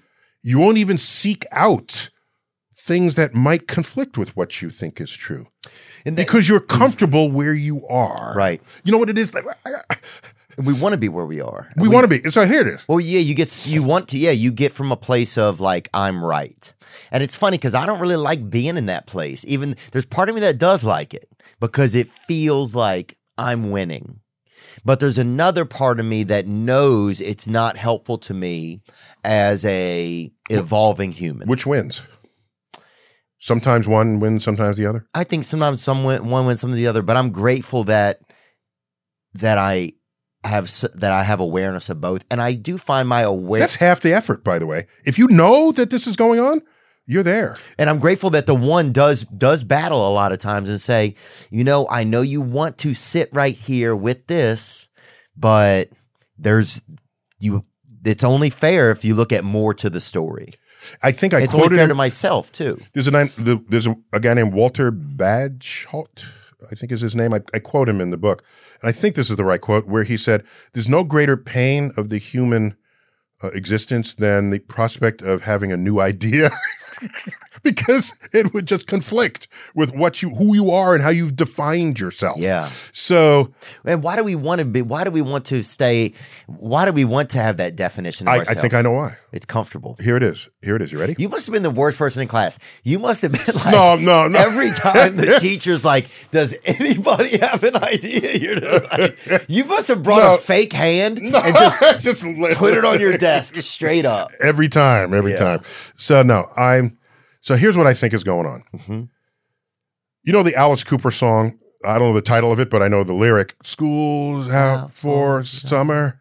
Yeah. School's out out forever. Okay, this is a celebration of not learning. Ah, And we know people, if not ourselves, on at the end of the school day we can't wait for the, the alarm to go off at the end of the day, or the Friday comes, or more likely the last day of school in the summer, you say, School's out, and you toss your books in the air and you run down the steps. And I, I'm thinking to myself, your only job was to learn about this beautiful world, about this majestic universe, and you're celebrating not learning. And so I'm not going to blame the people. I'm going to blame the school. Because if I have you for six hours a day and you come out and you'd rather not be there, I have failed. Not in a literal grade sense. As a teacher, I have failed the system. You know what should be happening in school? I shouldn't be loading you with textbooks with with with bold-faced vocabulary words that you memorize once for the exam before you move on. No, no, no, no. I should figure out a way to make you excited hmm. about everything you learn. yeah. So that at the end of the school day, you're sad to walk out of school. Damn. Oh, imagine the world that would be. And you know what schools should do? It's not let me load you with knowledge, it's let me prepare you to be a lifelong learner so that this curiosity that we have infused in you in kindergarten through 12 or kindergarten through 16, if you're in college there, whatever, when you come out, that is just the beginning of the flame that will course within you for the rest of your life because you will spend much more time not in school than you ever did in school. Mm. And once again, I'll use the word again. If you ossify in your knowledge by the, getting out of college, getting out of high school, if that's if that's where you are, you will never grow. The world will leave you behind, and you'll just be the grumpiest person on the mm. porch saying, "Get off my lawn! You, what, what do these youngerns know? I know because you are comfortable in your ignorance, and you don't even know your ignorance because you came to it from from having learned, but only up to a point. And without the curiosity, you don't keep learning. Curi- it's it's all about the curiosity and the ambition you have attached to it. It's don't tell me about n- n- uh, nature, nurture. I'm not even I'm not even thinking that way. Yeah, I think. Well, I grew up in a place. You know, I grew up in a place um, in Louisiana. We had, you know, I've talked about this before, like the uh, primate testing facility where they uh, created the polio vaccine was in our town. So Tulane University Didn't know that. had their primate testing facility in Uh-huh. um in St. Tammany Parish, Louisiana. And I remember one time a bunch of the monkeys had gotten out, right? And they came and got us out of YMCA summer camp. The police did the tallest kids to help them. And so we're out there by like a, Because the monkeys are on the trees, and you got to reach for them, or how are you going to get them? the monkeys are just out. Yeah. And they wanted like a chain of people, I guess. Oh, okay. And so um, By the way, when the monkeys get out, there's no that's that's a scary fact, right? Oh, in hindsight, kn- knowing now what I know about monkeys and chimpanzees, I think it was a bad idea. Oh, okay. But at the time, we didn't know. So, you know, it was a smaller town then. And Mm-hmm. so we're out there just wrangling chimps out by this Kenny Rogers Roasters. He used to have like a, Kenny Rogers had a, uh, chicken establishment for Okay. a while and they had like kind of rotisserie chicken. It's pretty good. They Mm-hmm. had like this cornbread thing that was pretty good. But, um, but anyway, and also in our area, um, they had a thing called LIGO, L I G O. It was the, it's still there. it's, um, you know what I'm talking about? Laser Interferometer Gravitational Observatory. Yeah. It's, it, it- There's only two of them in the. well, in the United States, in United Louisiana, States. and I visited them, uh, Louisiana, and up in Oregon uh, or Washington, Washington Yeah, State. so that was another thing in our area. So y- you know, there was By a the lot. way, just to be clear, that is discovering colliding black holes in other galaxies across the universe. damn, It's a new kind of telescope, and you got it there in your home state. I knew they were up to something. No, yeah. And by the way, the monkeys are running. mean, look, the hey- escape monkeys achieved consciousness would- and intelligence. I wouldn't be shocked, That's a, bro. some Planet of the Apes shit going on. I would not be shocked, dude. I've seen some people there that work at some of the gas stations, and uh, they definitely they have a banana for lunch. I'll say that, dude. There's some interesting folks there. You know, um, chimpanzees peel the banana from the bottom. do Did you know that? Really? Yeah. Yeah. You know what my friend does? He breaks the banana in half. Like, If it's if it's unripe, yeah, that'll work. yes, that's true. Otherwise, you got some mashed banana right there. But we used to hear about um because they were over there hunting. Gra- so all we heard was that they had gravity hunters out there. That's that's a that's a good way. That's a poetic way to put it. So that's what we heard. And so there'd Mm-hmm. be people like if you saw somebody that could dance real good, you'd say they were like one of those gravity babies or whatever. Or Oh. sometimes people would have parties and people would say, "Oh, you know, we're gonna get so," f-, and they would live near there by the in Livingston Parish, Louisiana, where that LIGO Center is, and they'd say, "We're gonna get so fucked up we can't even feel the gravity." Yeah, yeah, there it is. Yeah, That would be part up of it. on the wow, zoom in on that. That's crazy. Yeah, yeah. So what's going on there? If you, if, if your listeners have access to this, the viewers. So those are two long tubes, and they send a beam of light from that central building simultaneously the full length of both tubes. And then there are mirrors at the end of those two, both tubes, and it reflects back, and they recombine the light. And if the light recombines perfectly, then nothing happened between those two uh, reflections. But if a gravitational wave washes over Earth and goes through this facility, one of those beams will be slightly delayed compared to the other. Really? They're And they doing that out there. And they can measure it. I know And- people that can't read out there. Oh, they, they- delay. And, and- so they're looking for a variation in a fraction of the diameter of a proton. And that is a completely evacuated tube that goes up and back. Um, so tell me this. So say they find a say that say there's some variation. What does that tell them? That there's some pull on It- the well, earth. first, it tells you that the thing actually happened. Einstein predicted the existence of gravitational waves. This discovered them. Eight, 60, 70 years later. Wow. Okay. No, no, more than that. Uh, this was 2000. When was that? Uh, this this century. Einstein made the prediction in, in 1916. So you're talking basically 100 years. A century, there's a prediction and then a discovery.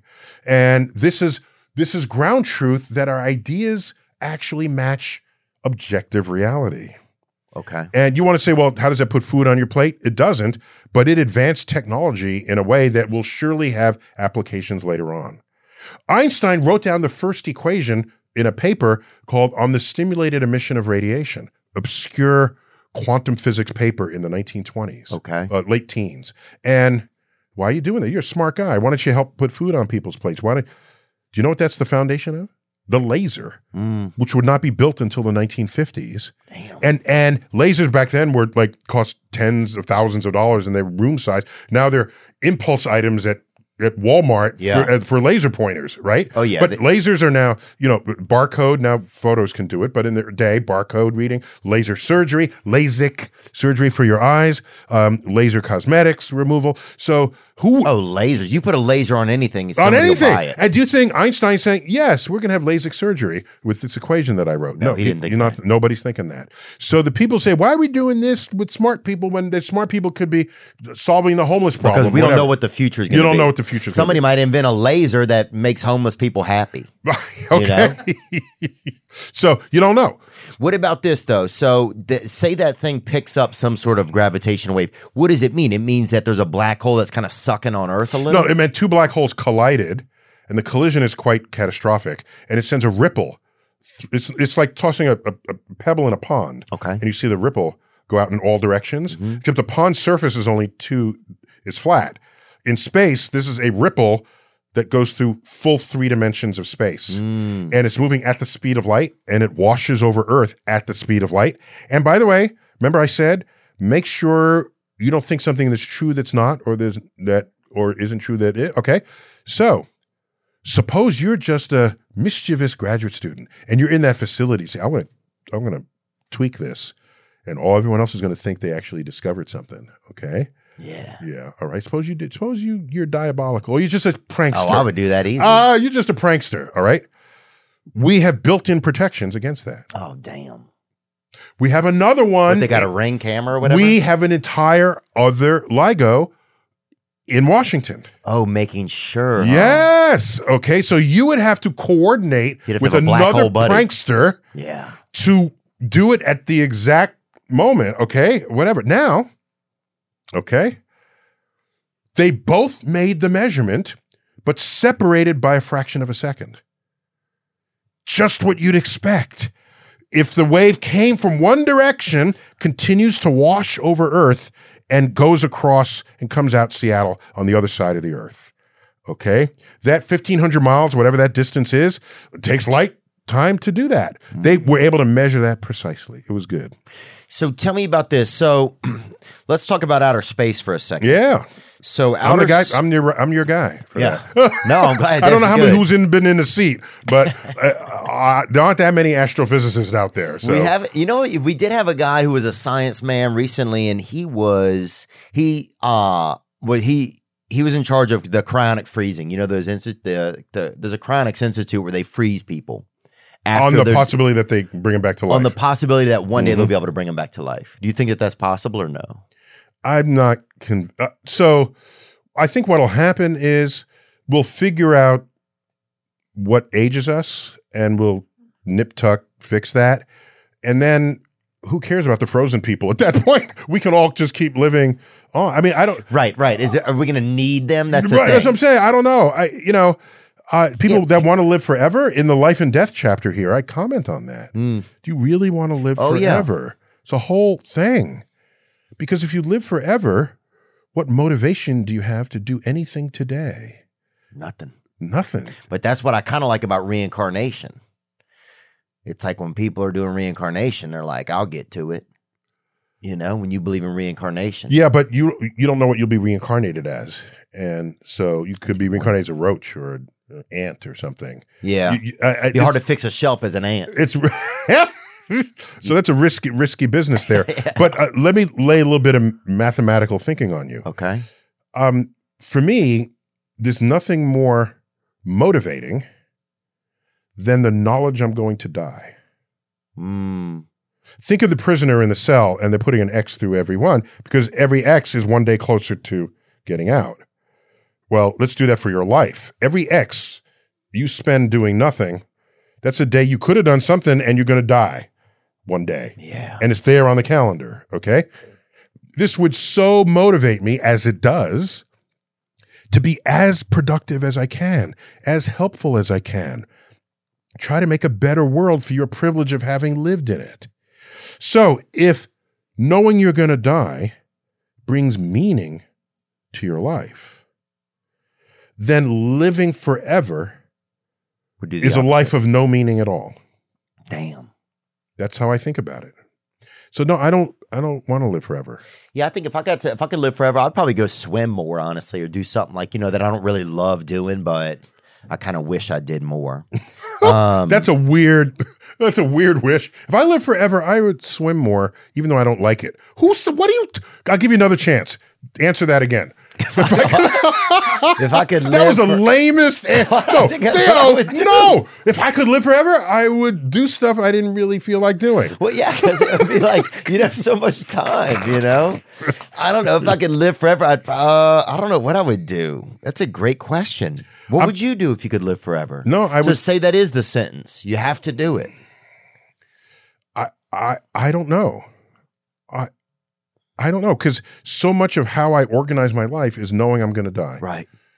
And I'd have to think about it and get back to you on that. Okay, I'll get back to you on it too then. Fair? And I hope it's not. I'll swim even though I don't like it. No. That's the lamest. No, no. no. Okay, I'll try and do better, but I just that's how, that's what I think I would do. I know you are cleverer than that. You're going to give oh. me an answer that's better than that. something. Okay. Do we what culture or ethnicity on earth say there say aliens show up, right? Is there a society or culture or ethnicity that's best evolved, you think, to handle it? Scientists. Really? Scientists. If an alien But came scientists- here, go ahead, Theo. If sci- if an alien landed right in front of us Mm-hmm. and said to you, Theo, take me to your leader, are you going to take him to the White House? no. No, of course not. Are you going to take him to Congress? No, no. That's a great question. That's my Who would you take point. him to? You would take him to. Well, I'm not going to speak for you, but I happen to be a scientist. But if I were not a scientist, I would take him to a scientist. You would? Yes, a biologist or a, a, a physicist, somebody who's. by the way, Say science is closed that day. ah, come back out to lunch. Come back tomorrow. You do? Open at nine in the morning. So no, Even science has a sandwich, bro. Who? Where would you take him? you speak of science like it's the one dude behind the counter, behind the lunch counter. Hey, I'm just saying. No, Where would you take him then? no. Wait, let me let me finish. What happens if you're trying to talk to him? Okay. My point is, mathematics. I give them a treat first. I think you'd have to. a right? treat. They're not a pet. They, they just flew here in a, in a ship way more advanced than anything we've ever conceived. You're gonna here. Here's a chew toy. That's just not gonna do. I'm just saying. You got to give him a little. You'll be the first human zapped by an oh. alien laser. Oh, At that no, uh-uh. point, You hit. You hit him with that snicker. Dog, you good. you, they're, they're your friend forever. You good forever, bro. He'd be pulling on your. This is not leg. E.T. Steven Spielberg where they're eating what do they eat the, the Reese's Pieces? No, Oh yeah, dude, Reese's. Bro, he'd bring his friends next week. No, you give a Reese's to an alien, it's going to get diabetes. How do you know it can handle it? That's This is some pretty. That's a good point, bro. Now he's stuck. What if he becomes all lazy and stuff? You start getting him acclimated. Gets fat and lazy on Earth. That has to be a movie, right? Was there a movie like that? I don't know, but Okay, What- so he's here. What do you do? what I'm saying is that I have a periodic table of elements mm-hmm. that are elements across the universe. I know mathematics that app- and laws of physics that apply across the universe. They got here from across the universe. So th- those those laws would be totally the same on their planet. totally the same. So if you're going to start with a language, like, oh, this is a cup and this is a fork and this is, a, it's like, this is our elements and this is, we call this aluminum, we call this, and they will know and they start to develop a common vocabulary so that you can communicate with them because they're not going to speak English, nor French, nor Mandarin, none of the above. That being said, if they send radio signals here, the largest radio telescope is going to pick it up first. And you know where that is? Mm, hold on, let me think. Arizona. Uh, it was once in on American soil in Puerto Rico, the the Arecibo telescope, but that collapsed out of disuse. And okay, the largest radio telescope in the world is in China. Wow. So the first humans that will hear hear the signal sent by aliens will be Chinese astrophysicists. But we're talking about if they visit. So if they visit, I'm saying bring them to a scientist. The scientist will know how to think about and pose questions to them for this for this reason. And I got a little dust up when I saw the movie Arrival. And aliens visit and they park these pods floating over there. And so the government gets two people. They get a a a linguist and a physicist Mm. to decode their and I'm thinking, no, no. You get a cryptographer and an astrobiologist. Mm. That's what you want to do. I don't know if you saw the movie. The alien is like a septipod. Looks like an octopus, but it's only seven things, and it's squid inking uh, messages on a on a glass. It's underwater or whatever medium it's in. And so, we're, oh, there it goes. Okay, Oh, We- your boy brought it up on the on the on the okay, screen. we got it right here. Okay. Arrival. Yeah. Yeah, yeah, it's Arrival. And Sabotage s- diplomacy scene. Yeah, yeah. So we're trying to find out what are they trying to say to us and why. And so I would have brought a cryptographer and a and an astrobiologist. But they brought a a was it a, a linguist, uh, a cultural linguist, and a no, not an English linguist. Um, was it? A, uh, could you look that up real quick? The the profession of the woman. The Was she hot too? I don't remember. Because you got to bring a hottie out if an alien shows up. I think you got to show up with some real dimes. She was a what? bruh. Yeah, she was a linguist. Linguist, yeah, okay. So, so they have a linguist and a physicist. Physicist is good, but not as good as a cryptographer who's trying to figure out what the hell they're saying. So I posted that, and I shouldn't have. Uh, I, that should have been my forbidden Twitter file because no, because w- my people are in movies all the time. Right. We, we have astrophysicists all. The, how often is a linguist in a movie? Yeah. All right, This and was I, their one It was their one chance, ah. and I felt bad. You burned 'em I up. burned them. I threw some shade on their on their. But now, what about this? So tell me this: What? if the Chinese, so the Chinese would be the first people to know that, right? No, no, to hear a signal. Okay, that comes over. Do you think that they would tell the rest of us or not? Uh, probably not initially, but uh, but eventually. bro. No, no. The thing is, why why should they? They they built their own damn telescope. That telescope is a mi- mile in circumference. By the way, you want to get a sense of how big it is. It's called the FAST telescope, 500 meter aperture spherical telescope. Oh, That's damn. acronym FAST. But if they know and they don't tell us, man, Then they get to they can. They can have a whole pact. they say, We are the chosen ones, and everyone else on earth isn't. Uh, send your ray, ray beams to, you know, I don't know what they're going to do. Um, but uh, there it is. Uh, we have another wow, image. we're fucked. Bro, we are. We're looking at the Look at image on the that. screen. I was there, I visited that. We filmed there for Cosmos. What? Oh my gosh. Bro, you got to hold on to that footage, bro, oh my because gosh. we got to make this. Why are we? Why don't we have anything like this? because we are not we like to think of ourselves that we're americans and we're we're we are we over history we've been reactive to challenges from other countries not proactive and what are we now as far as when it comes to challenges from outer space? we have we have nothing that rivals that wow. at all So when it comes to space, we're not really the number no no one. no right no now. no in in space in access to space plus you have the billionaires boys race that's up there you know Yeah. and by the way there's a whole chapter in here called earth and moon where i just talk about the relationship between earth and the moon and going to the moon how we went to the moon to explore the moon and we looked over our shoulder and we discovered earth for the first time Mm. and it changed us between 1968 and 1972 do you know what happened we, well, we saw the picture of Earthrise over the moon, and I claim that there was a firmware upgrade to our awareness in this universe. Because what happened immediately? By 1970, we founded the Environmental Protection Agency, the National Oceanic and Atmospheric Administration that monitors climate and weather. We had the Comprehensive Clean Air Act, Clean Water Act. We banned leaded gas. We banned DDT. The, the first Earth Day was 1970. Earth Day was pretty chill. Okay, it's chill. Yeah. But if you ask any of them, well, why you have Earth Day now? Well, because it's the right thing to do. This is the firmware upgrade. They're not thinking space. right. They're just thinking, uh, obvious. We should. No, you know what else was going on in 1970? We were at war, hot war, cold war, campus unrest, civil rights movement. In 1968, two leaders were assassinated. 1971 was it? Was the shootings on Kent State campus. We had issues here on Earth. Don't tell me, oh, it felt like the right time to protect Earth. We had other issues. Something else was operating in your brain stem that you weren't even aware of. That's the that's the firmware upgrade. Do you remember? You would have seen videos of it. The crying Indian. Yeah. Okay. People throw trash out the window, and he turns around and he tears, and he's in headdress.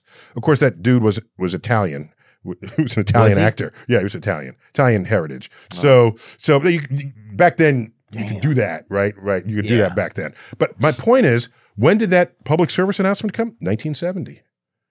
People were so- throw- people throwing trash out their window for decades. So something at that point upgrade made us think we got to start looking at this place that we're on. You know what that's called? A cosmic perspective.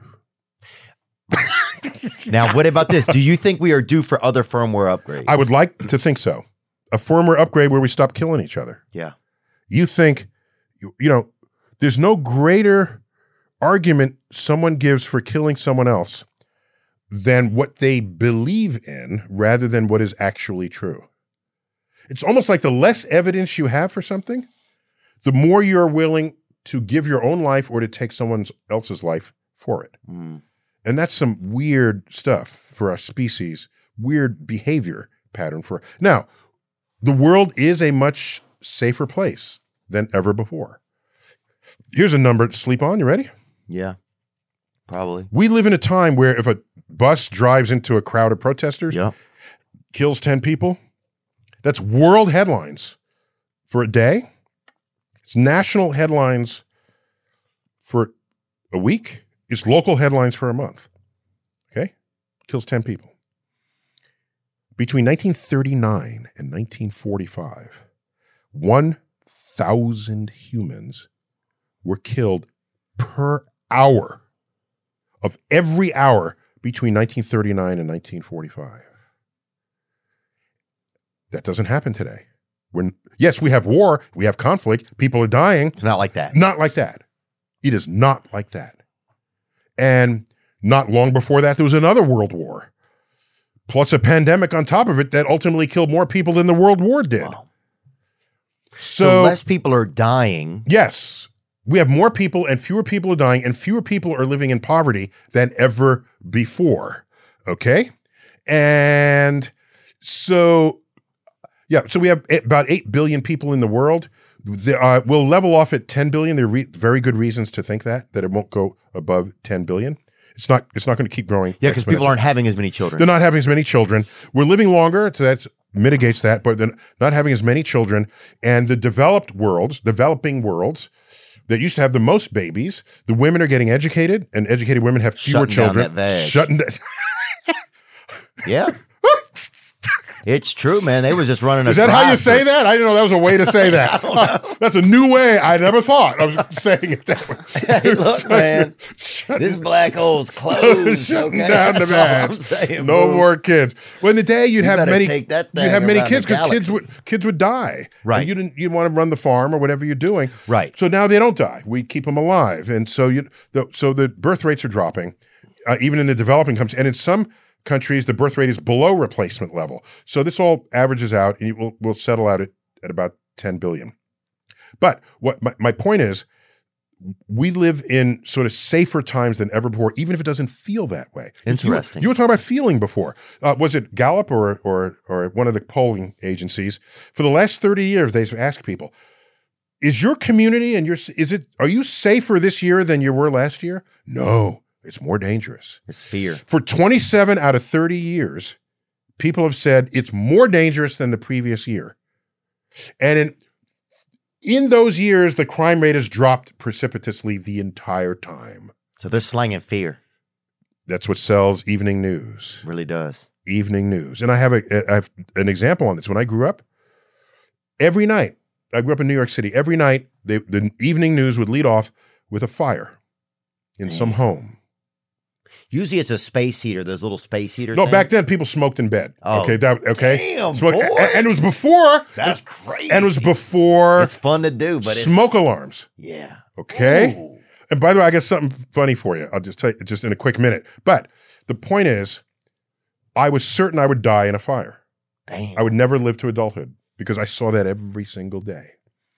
And so now there are fewer fires because we have smoke. Yeah, there's a few and they make big news, but the rate compared back then, uh, New York has fewer firehouses. We've been closing Yeah. firehouses. More you boring. just don't need them. but it's more boring though. And by the way, what really saved things are smoke detectors because I'm old enough to remember, you might be a little too young for this, where before smoke detectors, you had to buy flame retardant things in your home. Your curtains were flame retardant. Your you your your child had flame retardant onesies. Yeah, really? Okay? And but if you think that through, if they're in the crib and the flame is strong enough It's not going to help. to burn their onesies. You don't want the onesies to ignite. Your kid is dead. Oh yeah. Long dead. It's almost like when you get the hash brown, but it's in that little thing, you know? Oh, yeah. I don't know if it's exactly like that, but I know I know exactly what you're talking Yeah, about. you're like, do I need this? Where's the, t- t- the potato if the whole thing is brown, is hash brown? Okay. Yeah, I don't. I don't know if I need this little holster for. Like, I just, you know. Okay. So, so, uh, so my, my point is this flame, and we later learned some of them cause cancer. That's not what kept people alive.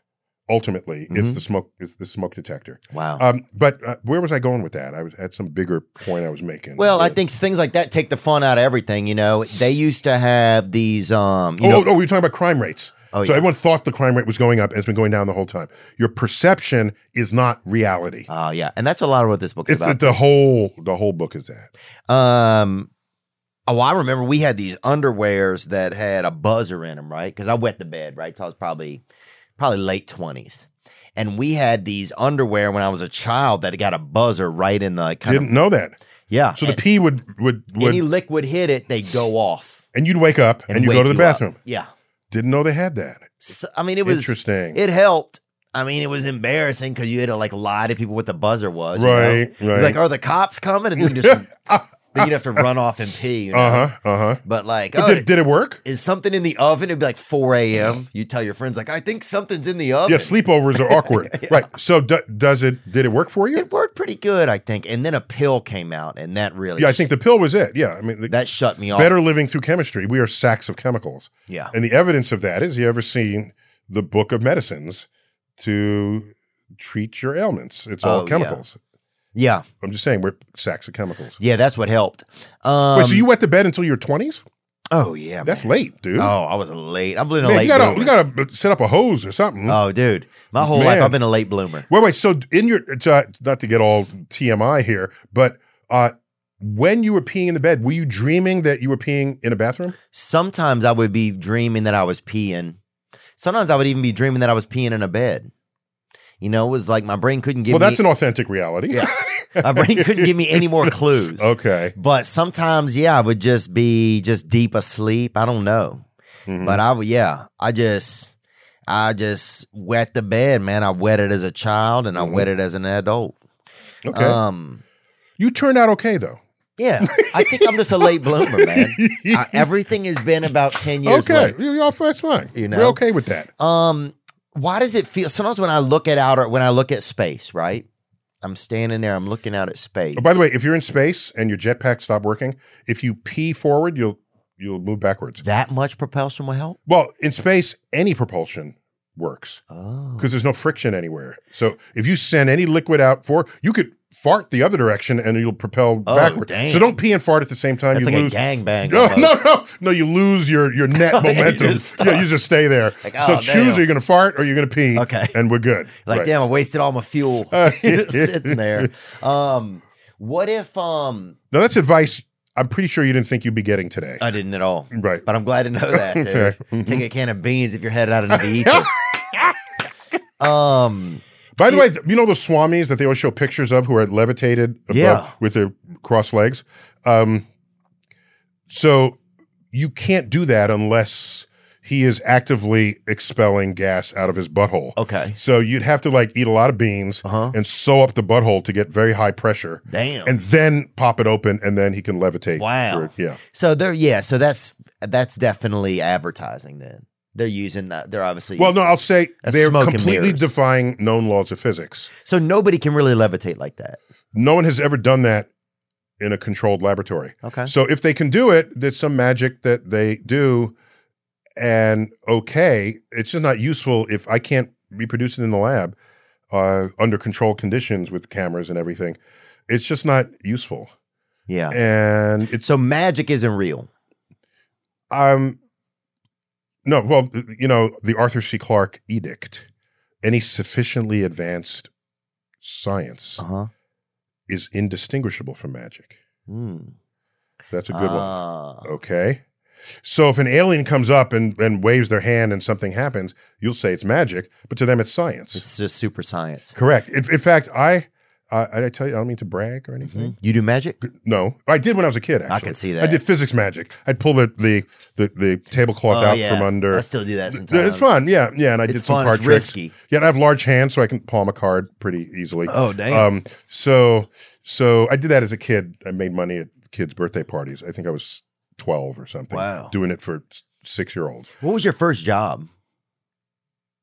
Oh, I was a camp counselor, and I worked whole summer, and I made one hundred fifty dollars. For YMCA? Uh, uh, it was a version of that. Yes, it was. It was some other thing, but it was through through a church thing. Yeah. Yeah, I went to YMCA camp. It was fun. Yeah, yeah, and, I, and then I went to well. Before then, I went to camp. I, I was in a YMCA camp several years in a row. Camp was fun, huh? Yeah, no, it's good. It was good. It was good. Um, um, so, but but let me tell you the the job I hated the most. Huh? Just just the whole optics of it. I got to college. and I, I'm on a, a work study program, but the the work part was like whatever job you can get that, and you, that was contributed to your tuition. Yeah, same. Okay. I had to be in the bookstore. Well, no, that fine if it was a bookstore, but not the job I got. Okay, I cleaned the bathrooms in the dorms of other students. Ooh. Probably just all semen in there. Oh. I mean, not, you know. Damn, so I'm just saying, just the just the out of my cleaning bathrooms, uh, you know. But I'm doing it for fellow students Oh. who I'm I'm going to see in my physics class or in my art class, right? Yeah. And it was it was just I did it, but I just thought they need a different way to work this out. Yeah. Okay. And so um yeah, but it, it puts you through college and you get through college. And that was that. You earned your stripes, man. I'll say you went through, I mean, you, But but but you know what I regret? I've never had a job uh huh. where I had to tolerate the behavior of someone else, Ooh. like a checkout Right. counter or, or a, a server at a restaurant or a flight attendant. I've never had to tolerate someone being a complete asshole and smile while you're doing it because corporate policy says the customer is always right. I've never had to do that. Oh, that's everybody at a CVS now. I feel like they have to put up with everything now. yeah, so I but so that's I try to be empathetic, even though I've It's never interesting that you recognize that. yeah. Oh my gosh. that's it usually is kind of an important job to have. yeah. Yeah. Um, is outer space like is outer space gay or straight? Uh, so there's an entire chapter here called gender and identity. Okay. Uh-huh. I'm just putting it out there. Okay. Gender, it's an entire chapter. What that looks like through a scientific lens. And what I will tell you is, Oh yeah, I remember you talking about the facial structures. Yeah, well, I mean, there's a lot of things. Okay. So I'm going to give you an answer. Are you ready? Yeah. Is outer space gay or straight? Every, practically everything we see and measure in space, not only objects, but temperature, size, density, is on a spectrum. So for you to say, is the universe gay or straight? I'm going to tell you, whatever the universe is, it's on a spectrum. Okay. In fact, the very word spectrum comes from what happens when you take light and break it up into its colors. Mm, We just happen to assign names to the seven colors red, orange, yellow, green, blue, indigo, violet, but it's an it's a continuum. We're just being lazy by assigning seven colors. Our brain doesn't want to see nuance because it's easier for us to think in binary. so it's Are you with me or are you against me? Well, maybe you're somewhere in between. Are you a boy? Are you a girl? Maybe they're expressing themselves somewhere in between. And your brain has a difficult time recognizing a spectrum. And so you're requiring it be into a bin. So there you are forcing other people to match how you see the world. And that's wrong. That's no, I'm not, let me not say it's wrong. I'm going to say, um, the world is not going to change to fit your inability to recognize how it's actually manifesting. It's not going to do that. So, so it's by. no, it's on a continuum. So Whatever it is, you can say is is is the universe sweet or salty? Is the universe whatever it is? You're asking me, is it this or is it that? Ah. That's the binary brain trying to force a continuum into two categories. so it's like Chex Mix. except with more objects, more kinds of objects than what you find in Chex. Chex Mix has like five things in it. Yeah, that's true. Okay. Imagine if Chex Mix had everything Damn. in a continuum. And it kept changing. Now, now look at how our brain works. We have hurricane strengths, right? Oh yeah. They measure the wind speed. Do you realize it's a continuum? But we we divided it into five categories. Right. But it's a continuum. Do you realize you, you can go from low category three to high category three, and it's and the, the, they'll just talk about uh, Hurricane Irma is still a category three, one mile an hour faster, and it's category four. It's breaking news. oh yeah. Hurricane Irma is now category four yeah. excuse me, it's one mile an hour faster than it was yesterday. Yeah, people lied. They said the winds broke in. Okay, so I'm I just saw the winds making a bowl of cereal. Some guy said, "Like what?" That's funny. That's funny. That's so my point is, even with hurricane speed strengths, we force them into categories when it's actually a continuum. I see. So it's a continuum out there. So so because it looks kind of gay, I feel like, but then sometimes it does things that seem really straight. But those are also my definitions of those. Correct. things. You're forcing the universe into your two categories. Right. I think what's tough, I think, for people just in layman's terms, is when you have a template of society over time and the and things start to come in and make it evolve or adjust. It's hard sometimes to get those things all the way to the grassroots level. I would claim that the template was always people forcing a natural variation into categories. Ah. Do you know Joan of Arc? You remember she was remember you read she was burned at the stake. Yeah, yeah. like 1400. Was she doing witchery? Okay, well, okay, that would be one way you would burn people at the stake, but uh, uh, they couldn't burn her at the stake for not being religious. She was very religious. She was trying to kick the British out of France, her mother country. She led soldiers into battle. Wow. Do you know half? I don't know if it was half precisely, but a big reason why they indicted her and burned her at the stake was for cross dressing. Damn. And I th- look if There's a there's a passage in the Bible in Deuteronomy. You ready? Mm-hmm. It's if a woman don the clan the clothes. This is very close to precise. If the woman dons the clothes of a man, she is an abomination unto the Lord thy God. Oh man. And so they said we can get her on that. They're like looking, trying to throw the book at her. Right? We got her on this got her because you can't lead soldiers into battle with a skirt riding side saddle. Yeah. That does not work. No, you got to put on at least a strong hat at the. earth. So is she an early person who's just a tomboy? Yeah. Who's who's expressing herself in male, though she's biologically female. Oh, she'd have been in a league of their own, probably. Oh, okay. So we know Yeah. we've grown up in classes where there was the tomboy girl and the slightly effeminate boy. We this, we if not ourselves, this has been with us forever. Yeah. It, it's in literature and it's in the thing. And th- the difference between then and now is we have a, a raised social consciousness so that those folks on the continuum are, are less so the object of mockery in storytelling. They're just other characters now. Hmm. And there's still more room to improve that.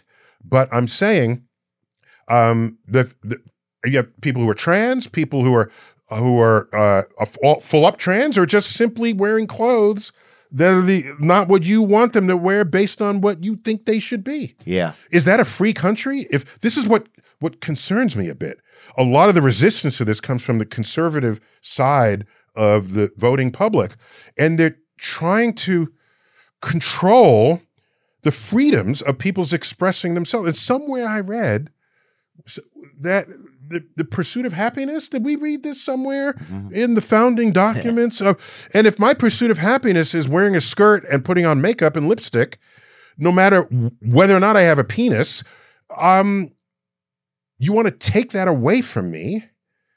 Why? That that is it in a way that's a violation of what it means to live in a free country. Yeah, I think people just accuse you of gaying or whatever. They accuse you of like queering The fact that, and it would be an thing. accusation at all rather than a recognition that there are people different from you Yeah. who live in this free country.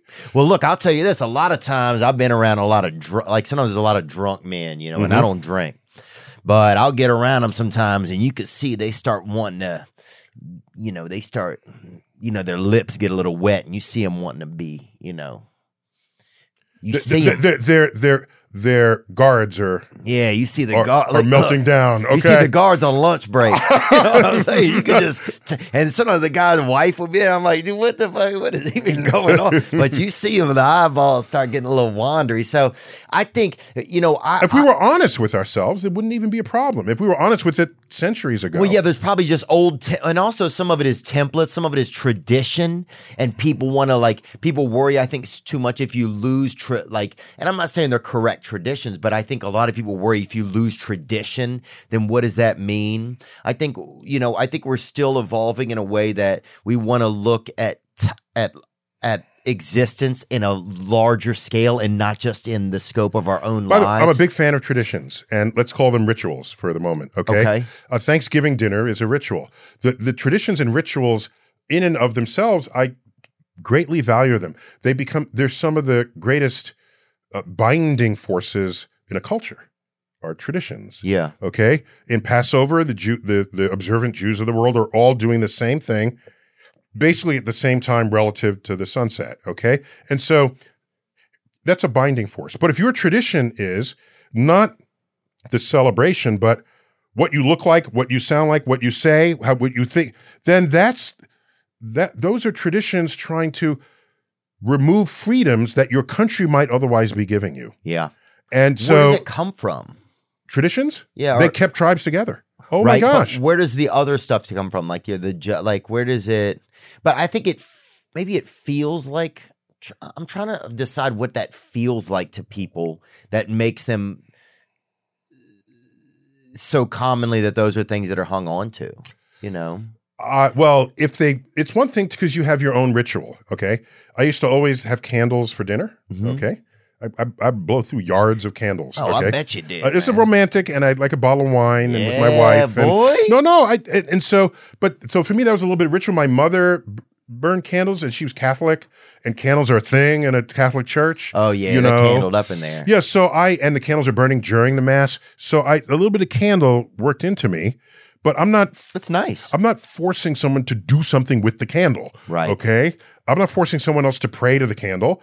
I'm not trying to change the behavior of someone else. It's just something I do and I do it. All right. It's when you cross over and require other people recognize this. yeah. Um, or, or, or you require other people abandon it just because you don't want it. That's not a free country. That's all I'm saying. You can imagine a country where everyone is homogenized in whatever way you want. Those, those countries exist. I didn't think that was America. Yeah.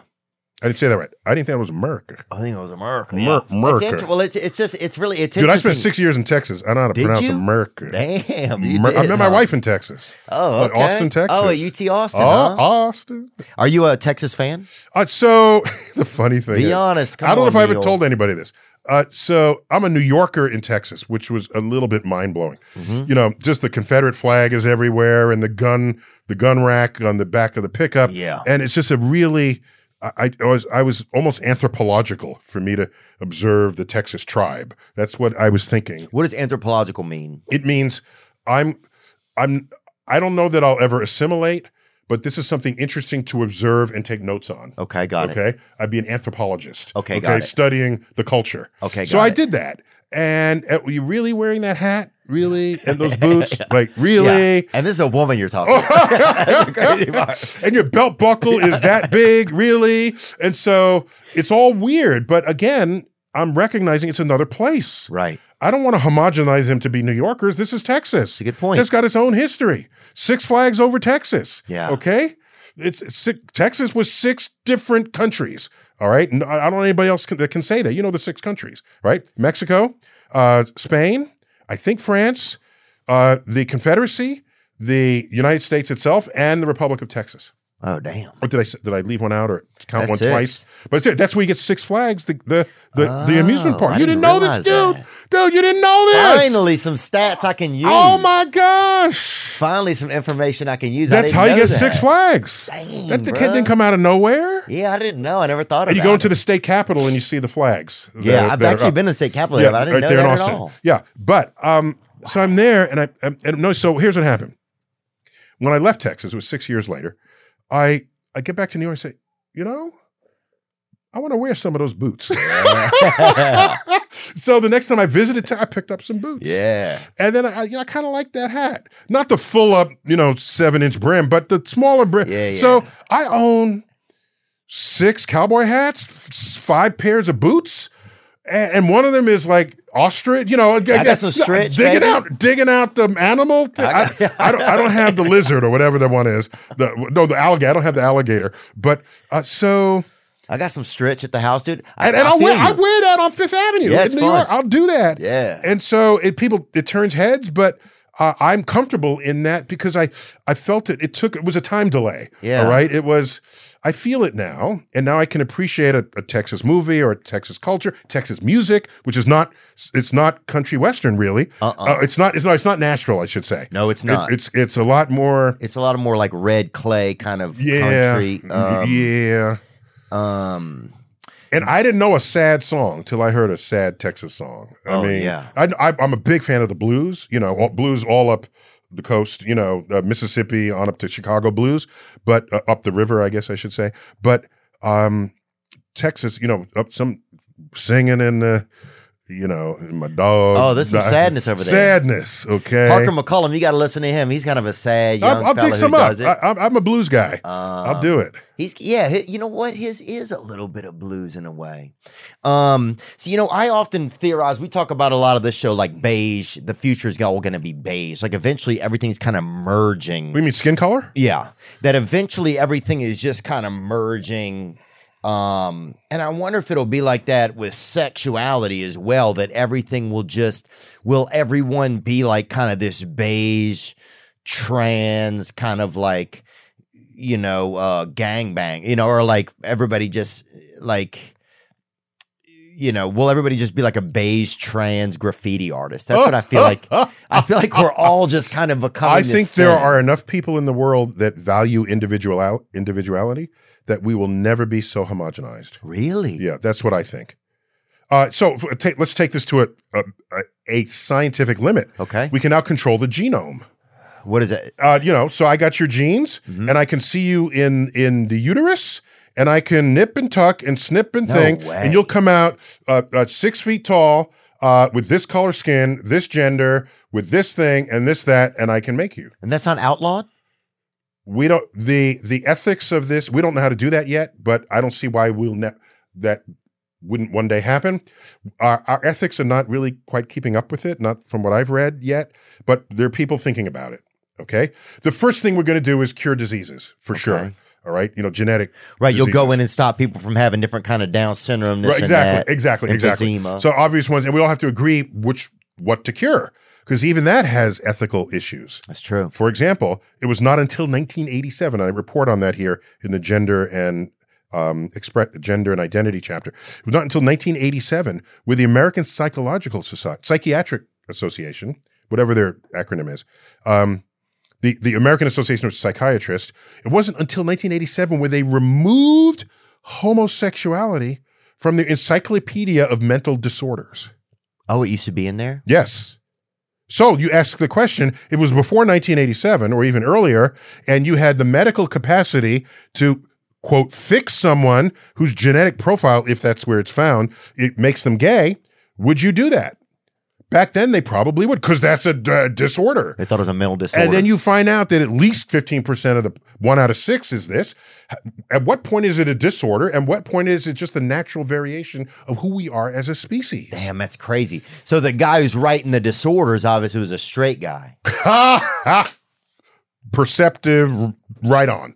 And and there's the guy. What's his neuroscientist? I always forget his name. But I guess Um, if you're super straight, say you're super straight, you wandering out of a cave or whatever, right? You're a straight guy.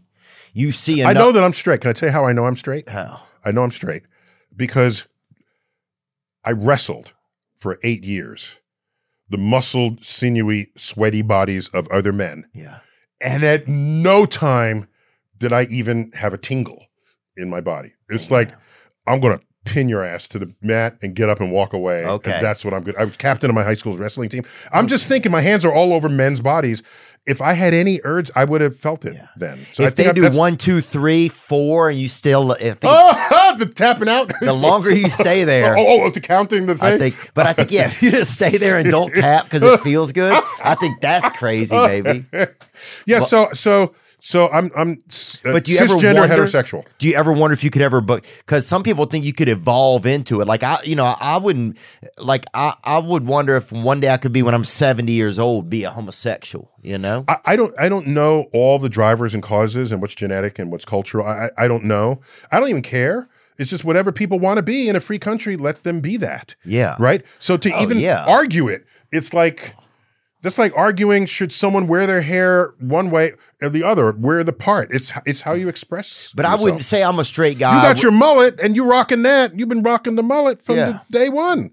That's your thing. If you came out with an afro, you're somebody else at that point. Yeah. But the, this country allows that. I don't know if your fans would allow it, but the country would allow it. They would. Okay. They'd be impressed. I think. what about this? So I think, yeah, I could see if you're a straight guy, you're writing the book right on what yeah, the yeah. rules You're are. the- a straight psychiatrist. Right. In the book. You see a guy, you know, you're hanging out with your buddies. One of them reaches for another guy's wiener or whatever. I could see you being like, "Oh, this is a, this is." But do you think he thought it was wrong, or he just thought, just as simply, I don't know that they value judge. They're just saying it's a disorder right? in need of repair So, but it was a disorder based on th- that things are just supposed to be this way. because they had whatever biases, they had whatever inability to embrace the spectrum of humanity presented to him. Right. Does nature is nature just or does nature gay also? Oh, okay. Uh, there are books on this. The I forgot uh, rainbows. Can we look this up real quick? Rainbows. Uh, just look up rainbow and sex, and there's a book that'll come up. Uh, just real quick. Uh, Evolution's Rainbow. Okay, so so there's a book called Evolution's Rainbow, Okay. which explores what species out there Uh-huh. actually have full spectrum sex. Okay, Damn, gay sex, bang sex. There's some there, there's rape in some. Oh. There's dolphins. There's some. There's no other way to understand it unless. Okay, so there's a full range of what's And out I don't there. care if those are line caught or Well, ah, so here's my point: that I don't know that we should care what the rest of the animal kingdom is doing. Do you know there's a there's a mole rat? There's called this, this comes on a mole rat where Oh, yeah. one variant on it they mate for life, and the other one they're as promiscuous as go, all get out, damn. and they're both mole rats. I got both variants. You got so they're both they're both mole rats. So and then people say, "Oh, eagles mate forever," and they want that to be. We, we want to emulate that, and then you find out that bonobo chimps they're fucking all the time oh, to resolve differences, to to fight each. They just look at this video. Yeah. it's it's uh, behind I've the wall. lot of Got to go behind the wall on the video. Oh, but and so and bonobos are very close to us genetically. My point is, we're human.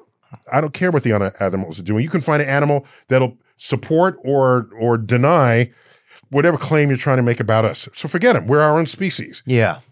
Yeah, And that's true. we have the capacity to grant freedoms in some governments to your to, support your happiness. We value that. Yeah. That's So- cool because let it it's go. crazy to think that some countries don't, right? That's why I, I'm glad I'm in America. Yeah. Yeah. Too, dude. Am I good at that? Right? I get, Yeah, I get like a B plus. I think so. um, what about this? So, um, so do you think we'll ever really be able to travel like into another galaxy, like interstellarly? Do you you, think you need a you need a wormhole. We're not doing that without wormholes. we don't have like We diesel or whatever? We don't have anything that'll push us. There is no enough, rocket.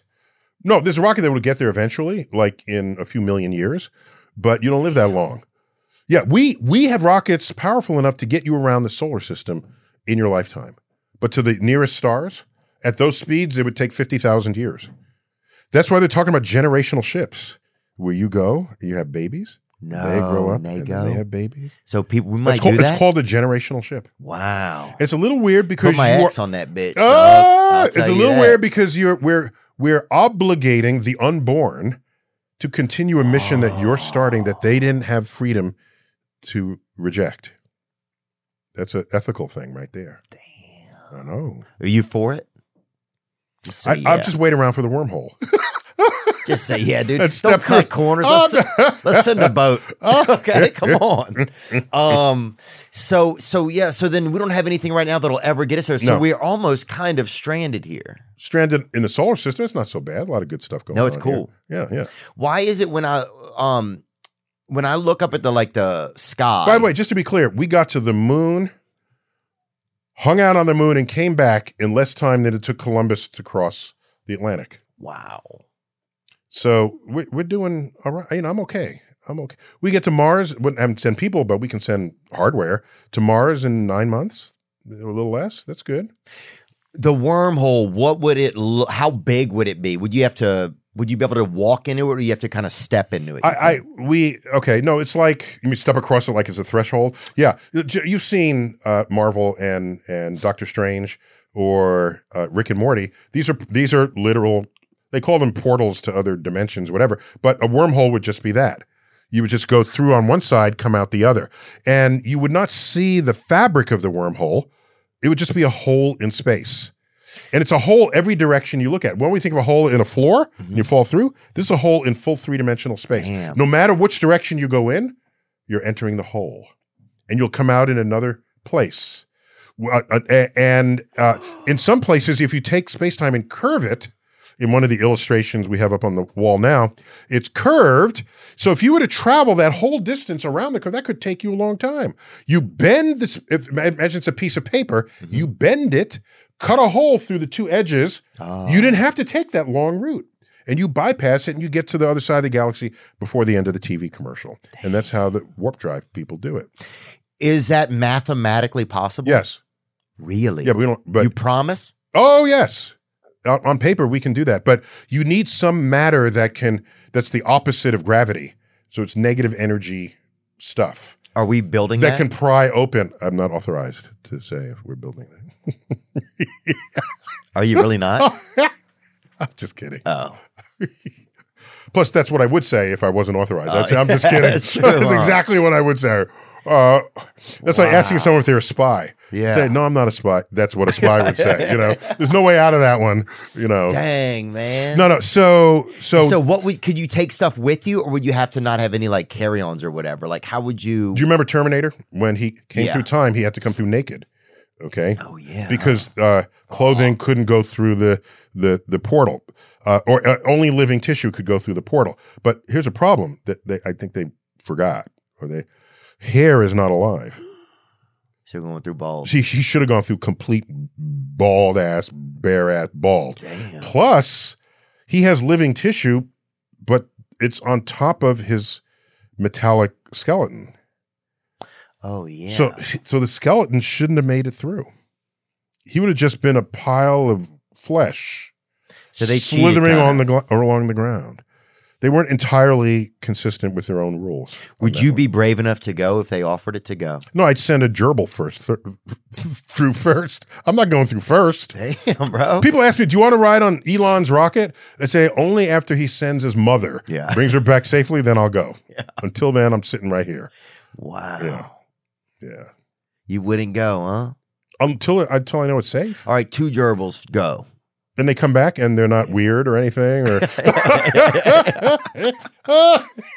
One of them's doing the uh, the hamster wheel backwards. They- they're doing the hamster dance right? To smooth criminal. on the wheel? Yeah, Yeah. yeah.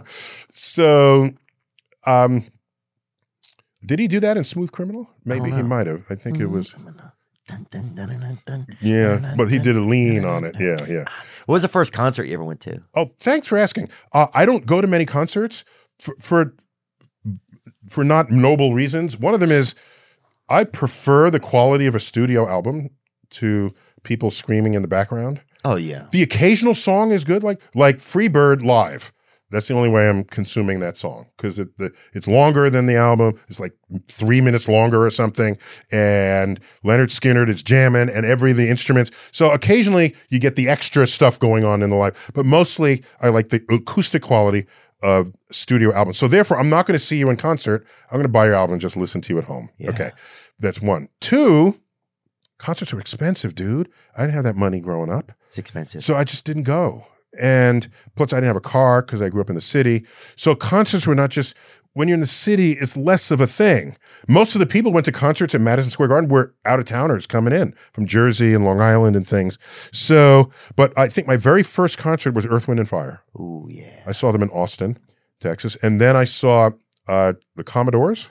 Oh yeah. Uh, then my sister worked for PepsiCo, which had retained Michael Jackson for things, and I saw Michael Jackson. It, pretty good seats too in Madison Square Garden. no way. So these are some good stuff. I'm, I'm not. Yeah, that's good. Uh, I- How was that? that was good. He did stuff white all the way back from ABC. It was a full retrospective. wow. Yeah, it was a full retrospective, and so I saw him. Uh, I saw Simon and Garfunkel. Dang. My favorite, these like my, they're my my people. Let us be love. Is that them? No, that's the Beatles, huh? Wait, so saying I've that again? got some real estate here in my. Oh yeah, that's him. Yeah, yeah, yeah, that's him. That's one of the songs. Yeah, yeah, yeah, yeah, yeah, yeah. Um, and so just a, a, a balladeer. Is that a word? A balladeer of the era. Yeah. Uh, uh, Simon and uh, Paul Simon and Simon, and Art Garfunkel, and a couple of other concerts. Oh, oh, this one was good. I saw the 50th anniversary concert of the Who. Ooh. Oh my gosh! And and you know who opened for him? Joan Jett. Oh, oh, That's good. This was huh? good. Was it good? Oh man! And I, I, I, I recorded. I don't know if I was allowed to do this, but I recorded Roger Daltrey singing the line because he's seventy now, singing the line. I hope I die before I'm old. that was what, that was his lyric, right? That's his dude's lyric. Dude, that's exp- that's uh, research. yeah, that was to- I was totally. I was at that. dinner the other night. I went to dinner the other night with David Spade. Actually, we were both doing shows somewhere in Oh, cool. San Diego, Cool. and I'm name dropping there, but he's my friend, and we had and anyway, Roger Daltrey came and he sat at the table next to us. Oh, And he and David knew each other, so I got just got to watch them talk to each other for a second. very cool. So that to me was pretty cool. cool. But, yeah. Um, God, you know, I do cities too. Do you know that? you go perform. Yeah. Oh, and speak. Yeah, And just I- answer questions. and and and and they're in theaters, dude. Yeah, And- oh, I believe that. Right, right, and and the numbers that they get for stand-up comedians, they because we're not Broadway, right? We're not, you know, you're you're a one-person show on the stage, Right. with very little overhead to produce your show, right? And so that's the same with me. Well, there's a screen, and I show the universe, but. Uh, I always interesting to see what comedians came before me or after me. Because I'm a big fan of your trade. Uh, so Thanks. Yeah, Yeah, I think yeah. a lot of guys, obviously, well, it's interesting thing about Joe Rogan is he introduces people to a lot of other people that they may not have been introduced from to. his audience, yeah, Yeah. audience base. it's yeah. pretty fascinating. Yeah, yeah. and mean- he's done it all. He's the stand up and TV host and everything. you Yeah. know? yeah.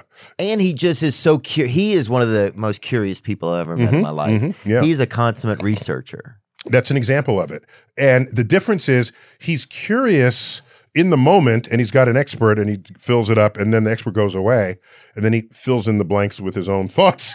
so, Yeah. so so if you want to do that right, you have the curiosity, your guest stimulates that curiosity, curiosity and then you go take out books and f- finish the gaps Yeah. and you know look at the documentaries the and then your your curiosity isn't just satisfied in the moment it's something that goes beyond the moment so that you get the broader deeper understanding of what's going on that would have helped him when he got that dust up with the vaccines yeah Oh yeah, they got on to him, huh? yeah yeah totally got on him and people pulling out of stitcher and things you know was it stitcher or soundhound i forget what what whatever is his Spotify. Spotify. So, Spotify. So, um, yeah, and people were pulling out of Spotify, you know, out of solidarity. So, uh, it's so he, he got in his dust up. It's because he's curious in the moment, but in, in an ADD sort of way, right? Right. Because the next the next shiny object, he wants to know about that, right? And then he get he knows just enough about that, and you get into uh, into that zone Yeah. where you know just enough to think you're right, but not enough to know you're wrong. Hmm. That's a zone that many people get into. Yeah, I think a lot. Uh, I, I, I from what I remember, and I don't know all of it. I think a lot of his stuff was that the the bio the the bio companies were really pushing the vaccines on people a ton. You know, There'll be, yeah, but is that a reason to not protect yourself against COVID? What you have to do is, yeah, some of that can happen. All right. I don't know how much it happened during COVID, but we're honest with ourselves about profit motives, right? Yeah. So now you watch. Now you look at who's dying in the hospitals. Okay. It's people who are unvaccinated with comorbidities primarily. And then other people who are sort of unvaccinated and older who are just sort of at risk, but not being old is not itself a, more, a comorbidity, like being obese. right, but or- it's but right, but okay, it's uh, these are factors. it's a and factor. there are people who were not getting vaccinated.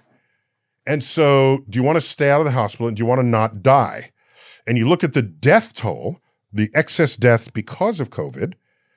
Um, it is a, you can see the bump in the in the in the um, mortality statistics over those two years. There's there's whatever it is that's level because we're the same amount, of, approximately same amount of people, number of people die every year in the United States. And then in 2020, it went up. And then when the vaccine came in, you saw it coming down a little. And then the people were so yes, it's a free country, but you can catch it and then spread it to somebody else who needs the protection hmm. or can't get vaccinated because they have an immune problem. Do you so think- at that level, you're being selfish. That's all. Do you think in hindsight that I always felt like herd immunity would have been the best thing for that? I don't I'm not a scientist. That's sure, but herd immunity, it depends on the lethality of the drug and how quickly it spreads. That'll determine the exact herd immunity, but you got to typically be up around 90% vaccination. So that 10% would not have to be vaccinated and they won't catch it. But the herd immunity in a rational society that cares about its citizens, the 9%, 10% that don't get immunized, it's because they can't be immunized. You want the herd immunity to protect the weak, the people who are immune compromised, the people who have some genetic disorder where they rely on you to be vaccinated so I don't catch so they don't catch the disease.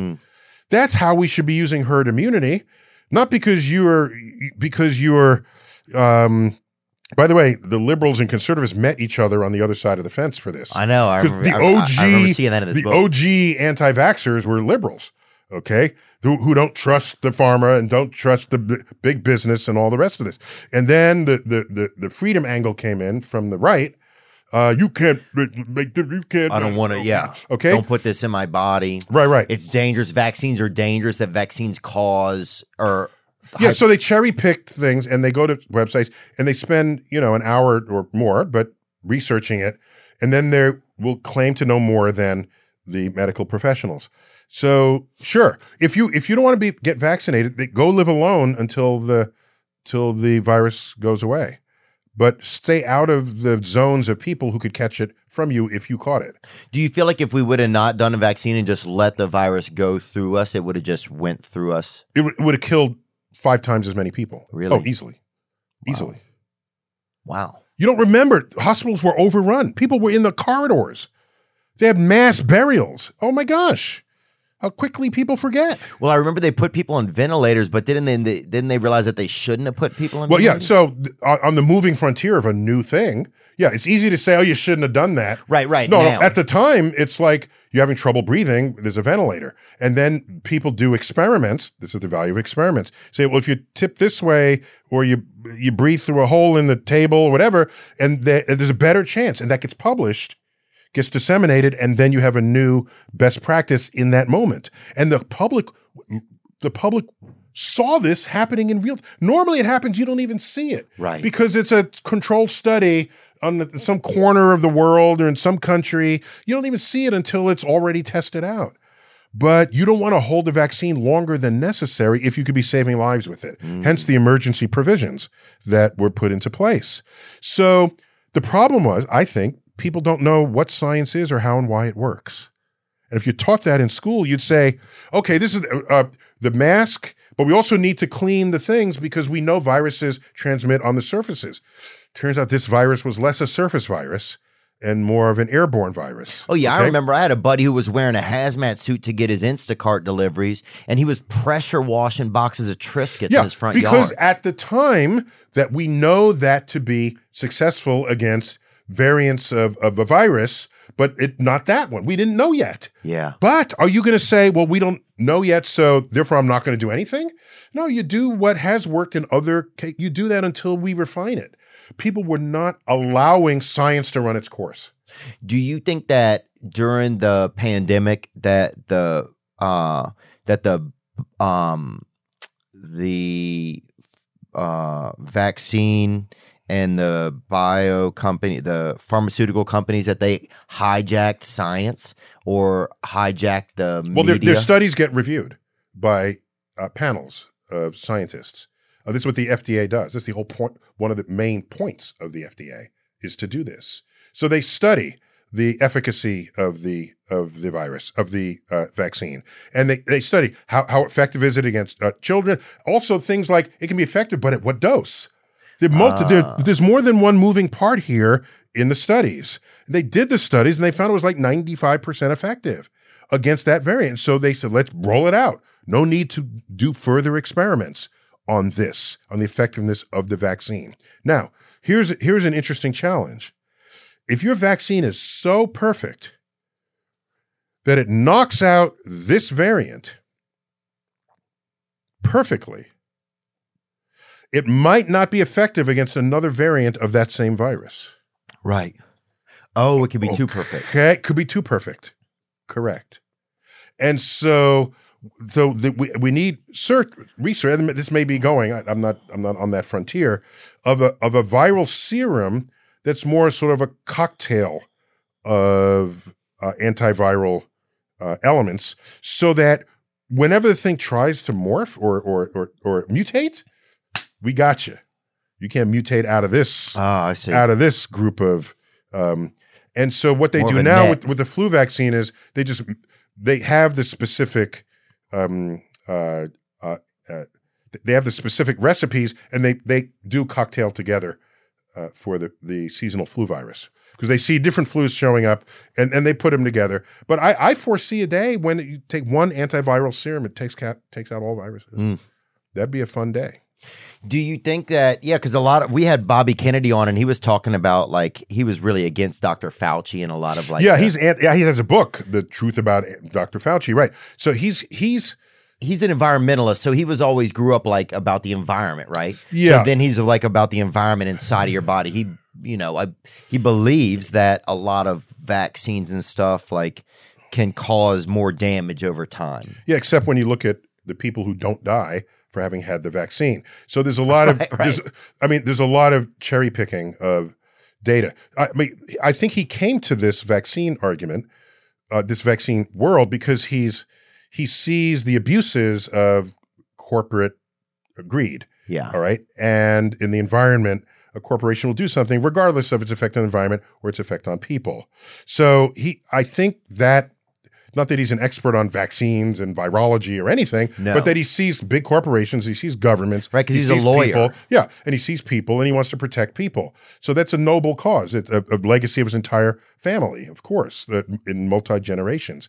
So, but what happens is people can get they get onto something that they think is true, and but the there's a larger statistical truth that negates what you think if you see three cases because the testimony is strong. Mm. Because or or someone coincidentally gets some other thing after they get a, an injection and they and they they stand up and give a talk. You say, "Oh my gosh, th- this is the this is what I'm telling you." You're looking into the person's eyes and you feel their emotions and you see the fire, and that becomes more real to you than a pie chart. Yeah. So It's interesting. you can get caught up in that, and But do you think that these days, like that, because you're from the science community, that like big pharma, like they have enough money and power that they could alter? Because that's what I feel like a lot of people what? that they could alter the data or cherry pick it enough and present it to humans in a way that would just support what they want. well, so so what you that's what I think in the end, a lot of people probably, that's the thing that I think people think that Big Pharma hijacked a lot of the information or adjusted it to make people believe and think. Okay, except we have people dying in the hospital who are not vaccinated and people alive who were. Right. So you can keep talking, okay? You can keep saying whatever you want, but we have evidence that conflicts with your conspiratorial views. Right. And evidence matters in the end. And so, you know, could they have faked? Could they have put their entire hundred year reputation, Pfizer, or whatever, how old they are, but I think it's around there, hundred year reputation on the line by faking data so that we would all think their vaccine will keep us out of the hospital just to sell it we would know within weeks, if not days, if that was all a lie. Yeah. We would know because there would be as many people in the hospital who've been dying who've been vaccinated who were not. Mm. And those are two samples you want to compare with each other. Yeah. And when you compare that, no, that it's effective. It's effective. Now, what what what took people by what surprised people is, yeah, you vaccine vaccinate me against the measles. I'm not getting the measles. You can breathe on me. I'm not getting the measles. All right. So how, why do people still get COVID after they got vaccinated against COVID? Yeah. They got a lighter case of COVID. than they would have otherwise gotten. Ah. Okay. You surely know people who got COVID who were Oh, yeah. vaccinated. They there was a you know five day vacation at home. Okay. Use a box of tissues and you're back a few days later. Were they on ventilators and were they even admitted to a hospital? No. No. No. When people get it now, I'm like, I almost think they're bullshit. Know, people are like, I got COVID. I'm like, fucking get in here. yeah, get, do your work, dude. I'll take it. um, do you worry about the like? So science is information, right? And objective information are things that can't change, if it's been verified by multiple experiments, right? and there's a result that comes out of it, that's not tomorrow going to be different from today. Do you worry about the way that we share information now? Because that's almost scarier. That's, you know, just like uh, news channels and outlets and clips, the way we see things, it's adjusting people's, the way we think all the time. it's- it's taking over the value of the information. That's insightful and perceptive and correct. That they're not only controlling the information you receive, they're shaping how you receive it, which has an effect on how you then behave and act on that information. So, uh, as a scientist, we're trained, not always successfully, we're trained to detach from the emotions of a testimony. We're trained to be skeptical of a claim that's made that's opposite other claims that have been made before. If someone says, "We've seen the YouTube videos," who's the dude hanging on his arm, uh, and it oh, said, uh, uh, uh, Andrew Leclerc? No. no, no, no, no. The guy who wants you to do his diet, uh, his muscle grow. He wants you to grow muscles. He's a muscle guy. Oh, guy. Sylvester Stallone? No, no, no. He's just some guy. He's just some guy. Oh, okay. Like a fitness expert. Okay. But he's got something he's selling you. And he's saying, you know, the best way to get ripped muscles? It's not by going to the gym every day. It's by doing my thing. Oh, I see. So it's, we respond to that. Once again, it's the easy way out. Yeah. We respond to a testimony that's saying everybody else is wrong, but this is right. As a scientist, we are trained to be skeptical of that claim. Hmm. The person that says all these scientists and all the, they're all wrong and they're all in conspiracy, but I'm correct. Listen to me. We, we're trained to be, and then not to just be skeptical and go on with life. I'm going to find out if what you're saying is true. Why is conspiracy? Because conspiracies uh, and the idea of conspiracy theories have grown more in the past ten years. I, I, think so. say. I think so. It seems like Sadly, but yes, do you, what, what do you attribute that to? the the urge to be comfortable in your own belief system. We started the conversation that way. Hmm. Yeah. You were saying this is what I am, and if something's poking at the sides, I don't want it. I don't want to know about it. So now you create a worldview. You create an understanding of how things are, either because someone convinced you or you convinced yourself. Okay. Now there's a gap, or there's some information that conflicts with it. So you're going to say, if you cherish this worldview, that information that conflicts with it was falsified, or that was wrong. They don't know what they're doing. Or if there's a gap in the information, you'll say someone's hiding. The, and that so you say by saying someone hiding it, that bridges you from one bit of information to another, and you can maintain your worldview. Hmm. As a scientist, it is our duty to disturb our worldview every day. The headline that says scientists have to go back to the drawing board because their cherished theories might be put in jeopardy. This is bullshit. We're at the drawing board every single day of our lives. That's what we do. It's what we live for. A new discovery.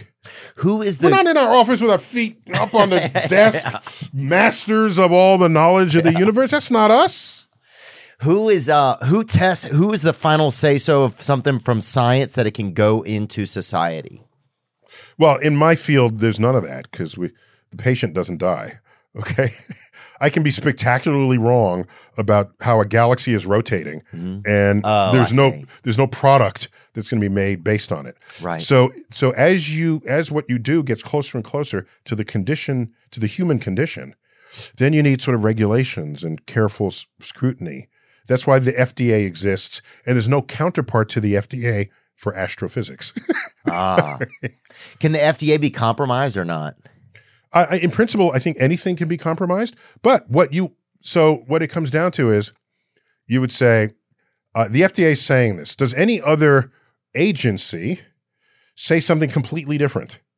I'm not talking about a YouTube page. I'm talking about agency. if it doesn't complete, then then let's take a closer look. It's a reason to look closer, not a reason to reject or accept. That's all. And uh, might they give? Oh, so here's one. I got one. Uh, the food pyramid. This this is Oh a, yeah, I remember that. this is a completely bread. interesting. I, I'm even going to say honest. Uh, should I say honest? Let me not use the word honest. It's an interesting sequence of events. Okay. Here it is. Okay. There's a study in Europe. Tens of thousands of people. It's a diet study. Okay. Okay.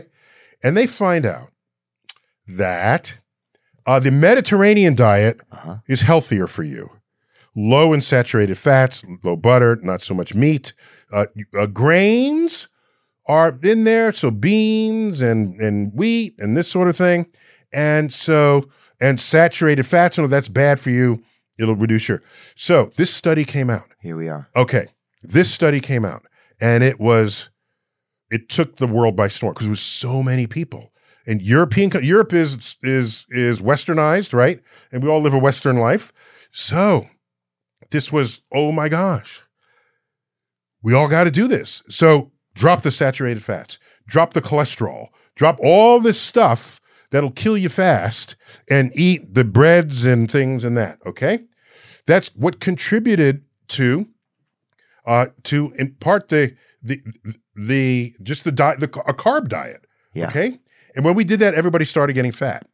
Mm. Everybody started getting fat. You know what happens? Something else happens. Right. There's a uh, there's a other side of it. There's another carb in your diet puts your metabolism on a roller coaster, and you end up with food cravings that you didn't previously have Mm. because you got your calories from sources other than carbohydrates. So there was a secondary effect that was not folded in. But more important, that European study of I forgot how many countries was missing France. How do you have a European study that doesn't have France in it? Mm, I don't know. People Okay. don't like them. Okay. I mean, I that why? so- That- no other explanation. know. we hate the French. Maybe No, they didn't call. Maybe they didn't answer when you called. Okay, you have a study. But that is, yeah, you got to have everybody. of cholesterol. Well, not just you have to have everybody, which is true. You have a study telling people that cholesterol is bad for you, and you're missing a country that is steeped in animal fat.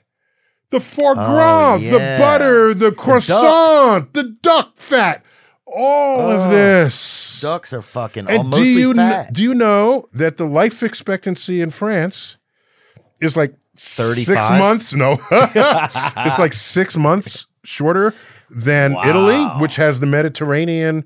Uh, uh, France has also got a Mediterranean thing, but their diet you don't think of as the Mediterranean diet. Uh-uh. So they had no. It's not significantly less life expectancy than other countries that didn't eat any of that, and that was not in the study. put it in. So the study had a built in bias that people were not thinking of at the time the study was. Mm. So this is the bias you have to watch out for. Yeah.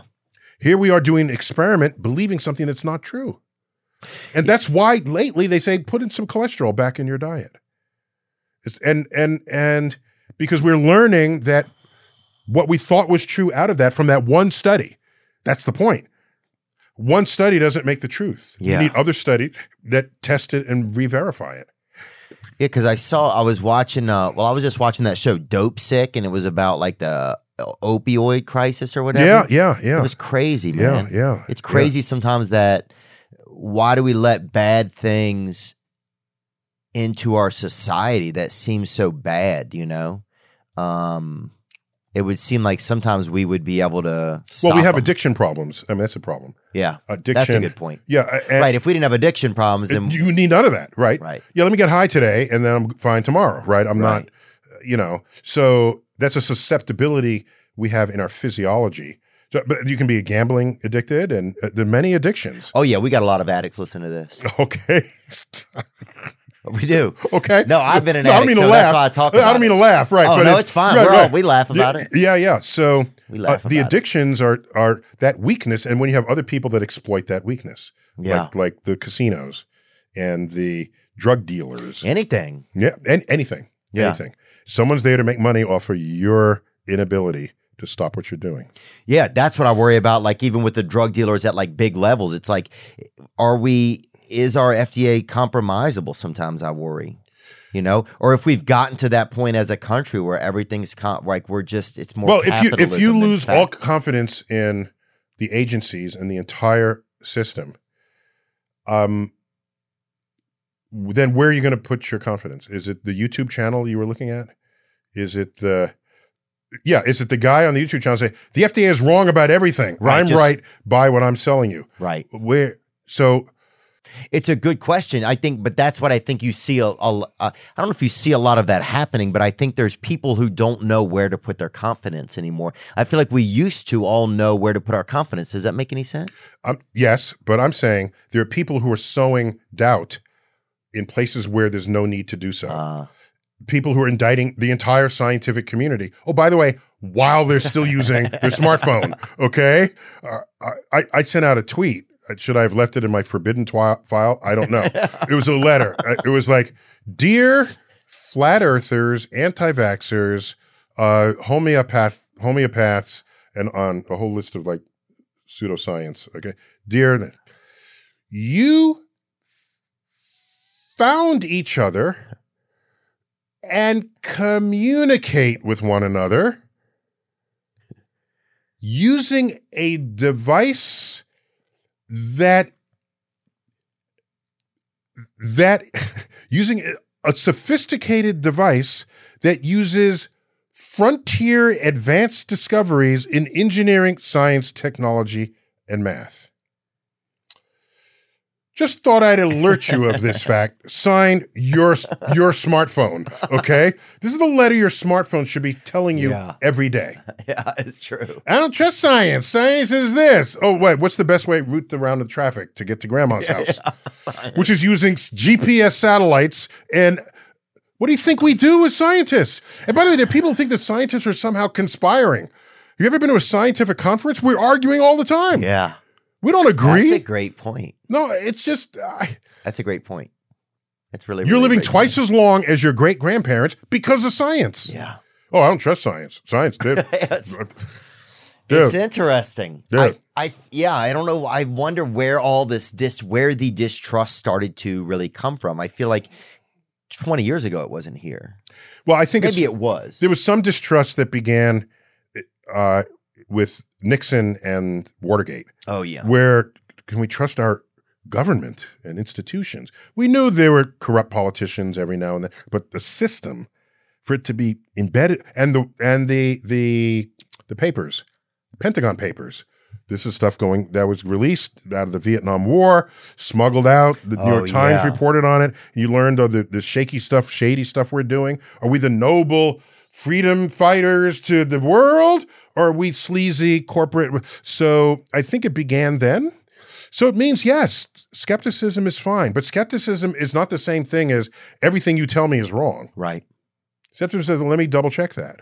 Yeah, that's a that's a really really great thing to say, man, and it's a great thing to remember. And I think it's interesting because that's what some of your book, a, a lot of your book is interesting things to think about, different ways to think about them.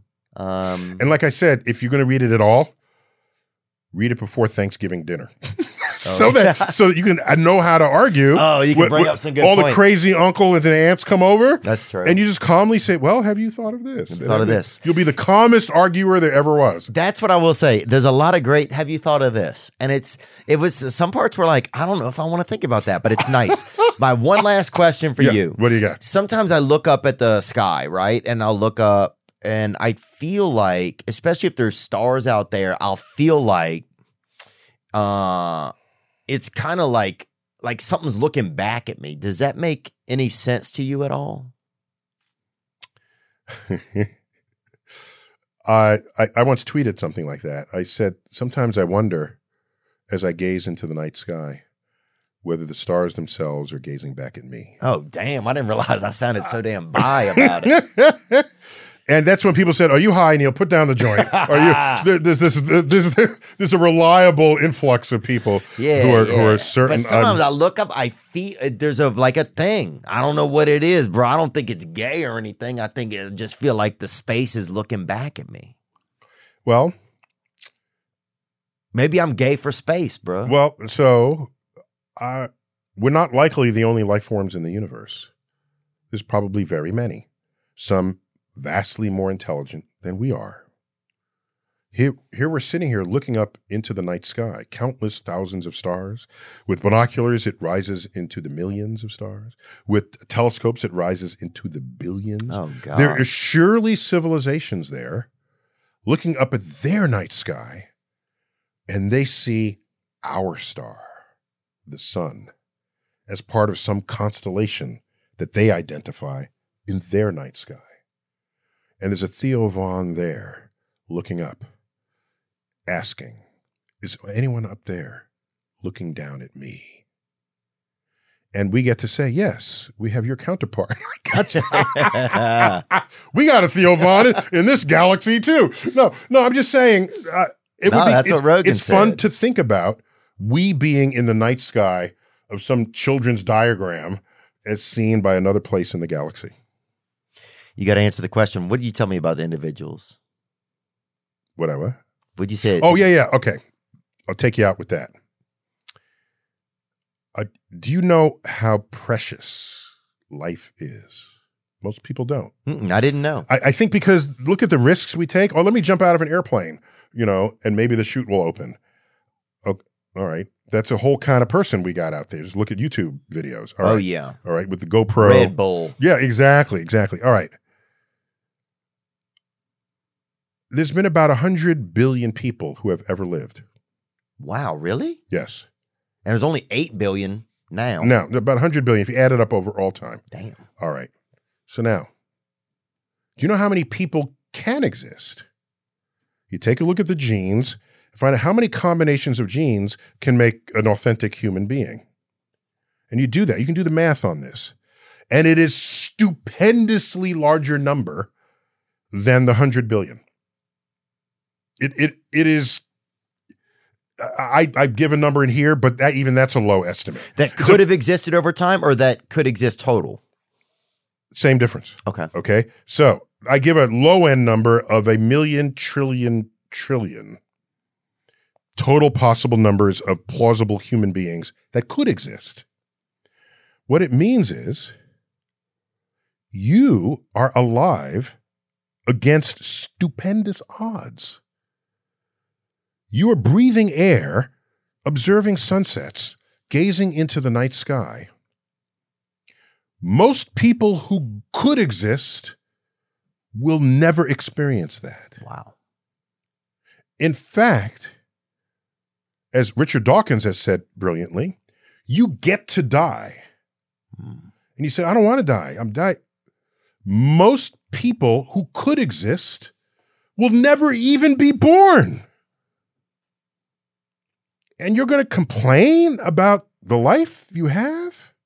Yes, not all lives are equally. I get that. Yes. And, and you could get the wrong hand dealt to you, either birth defects or or your family, whatever it is. This oh is my gosh, that is your whatever it is.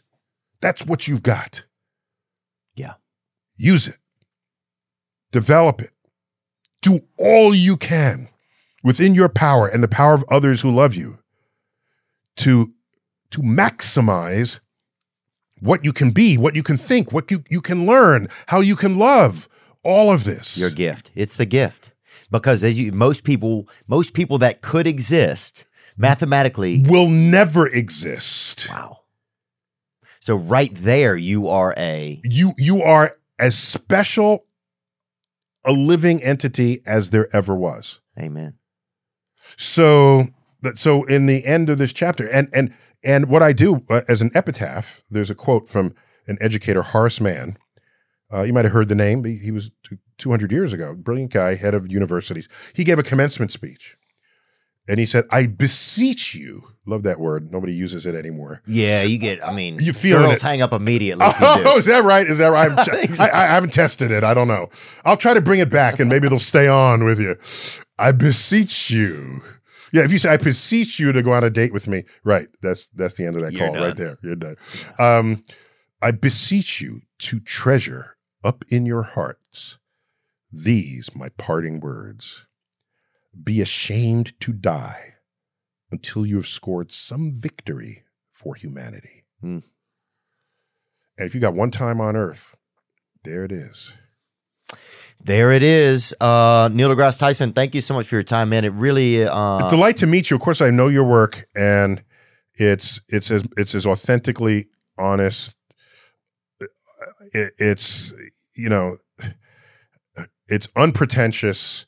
You're just feeling it out there on stage, and people thanks, people man. people know you're feeling it, and they feel it too. And I think it's some it's some potent humor, which which gives you some power that. You know you have power, but it's even more power than that because you can bring people with you. I'm starting to realize that more. I, you know, I want to be able to be as creative as I can in work, and also I want to be able to question things and think about stuff as much as I can. So I'm really grateful for this conversation right now in my life. And to stay relevant as a comedian, you got to stay on that frontier. Right. You can't relax for a minute. Oh man. Plus a joke you told last week, you can't tell next week. Yeah, we're scientists. well, I'll tell a few, but I'll But you'll hear the groan, and Oh, the, yeah, you will. the audience reaction evolves, right? well, part of the groan is deep inside of myself because it knows it's not. I'm not maximizing my potential. yeah, okay, So, yeah, um, but thank you so much for your time, man. Uh, dude. Thanks for having me. yeah, you're uh, you're a value to humanity, and we appreciate you. Thank you. You got sir. it. Now I'm just floating on the breeze, and I feel I'm falling like these leaves. I must be cornerstone. Oh, but when I reach that ground, I'll share this peace of mind I found. I can feel it in my bones, but it's gonna take. Ladies and gentlemen, I'm Jonathan Kite, and welcome to Kite Club, a podcast where I'll be sharing thoughts on things like current events, stand up stories, and seven ways to pleasure your partner. The answer may shock you. Sometimes I'll interview my friends, sometimes I won't. And as always, I'll be joined by the voices in my head. You have three new voice messages. A lot of people are talking about Kite Club. I've been talking about Kite Club for so long, longer than anybody else. So great.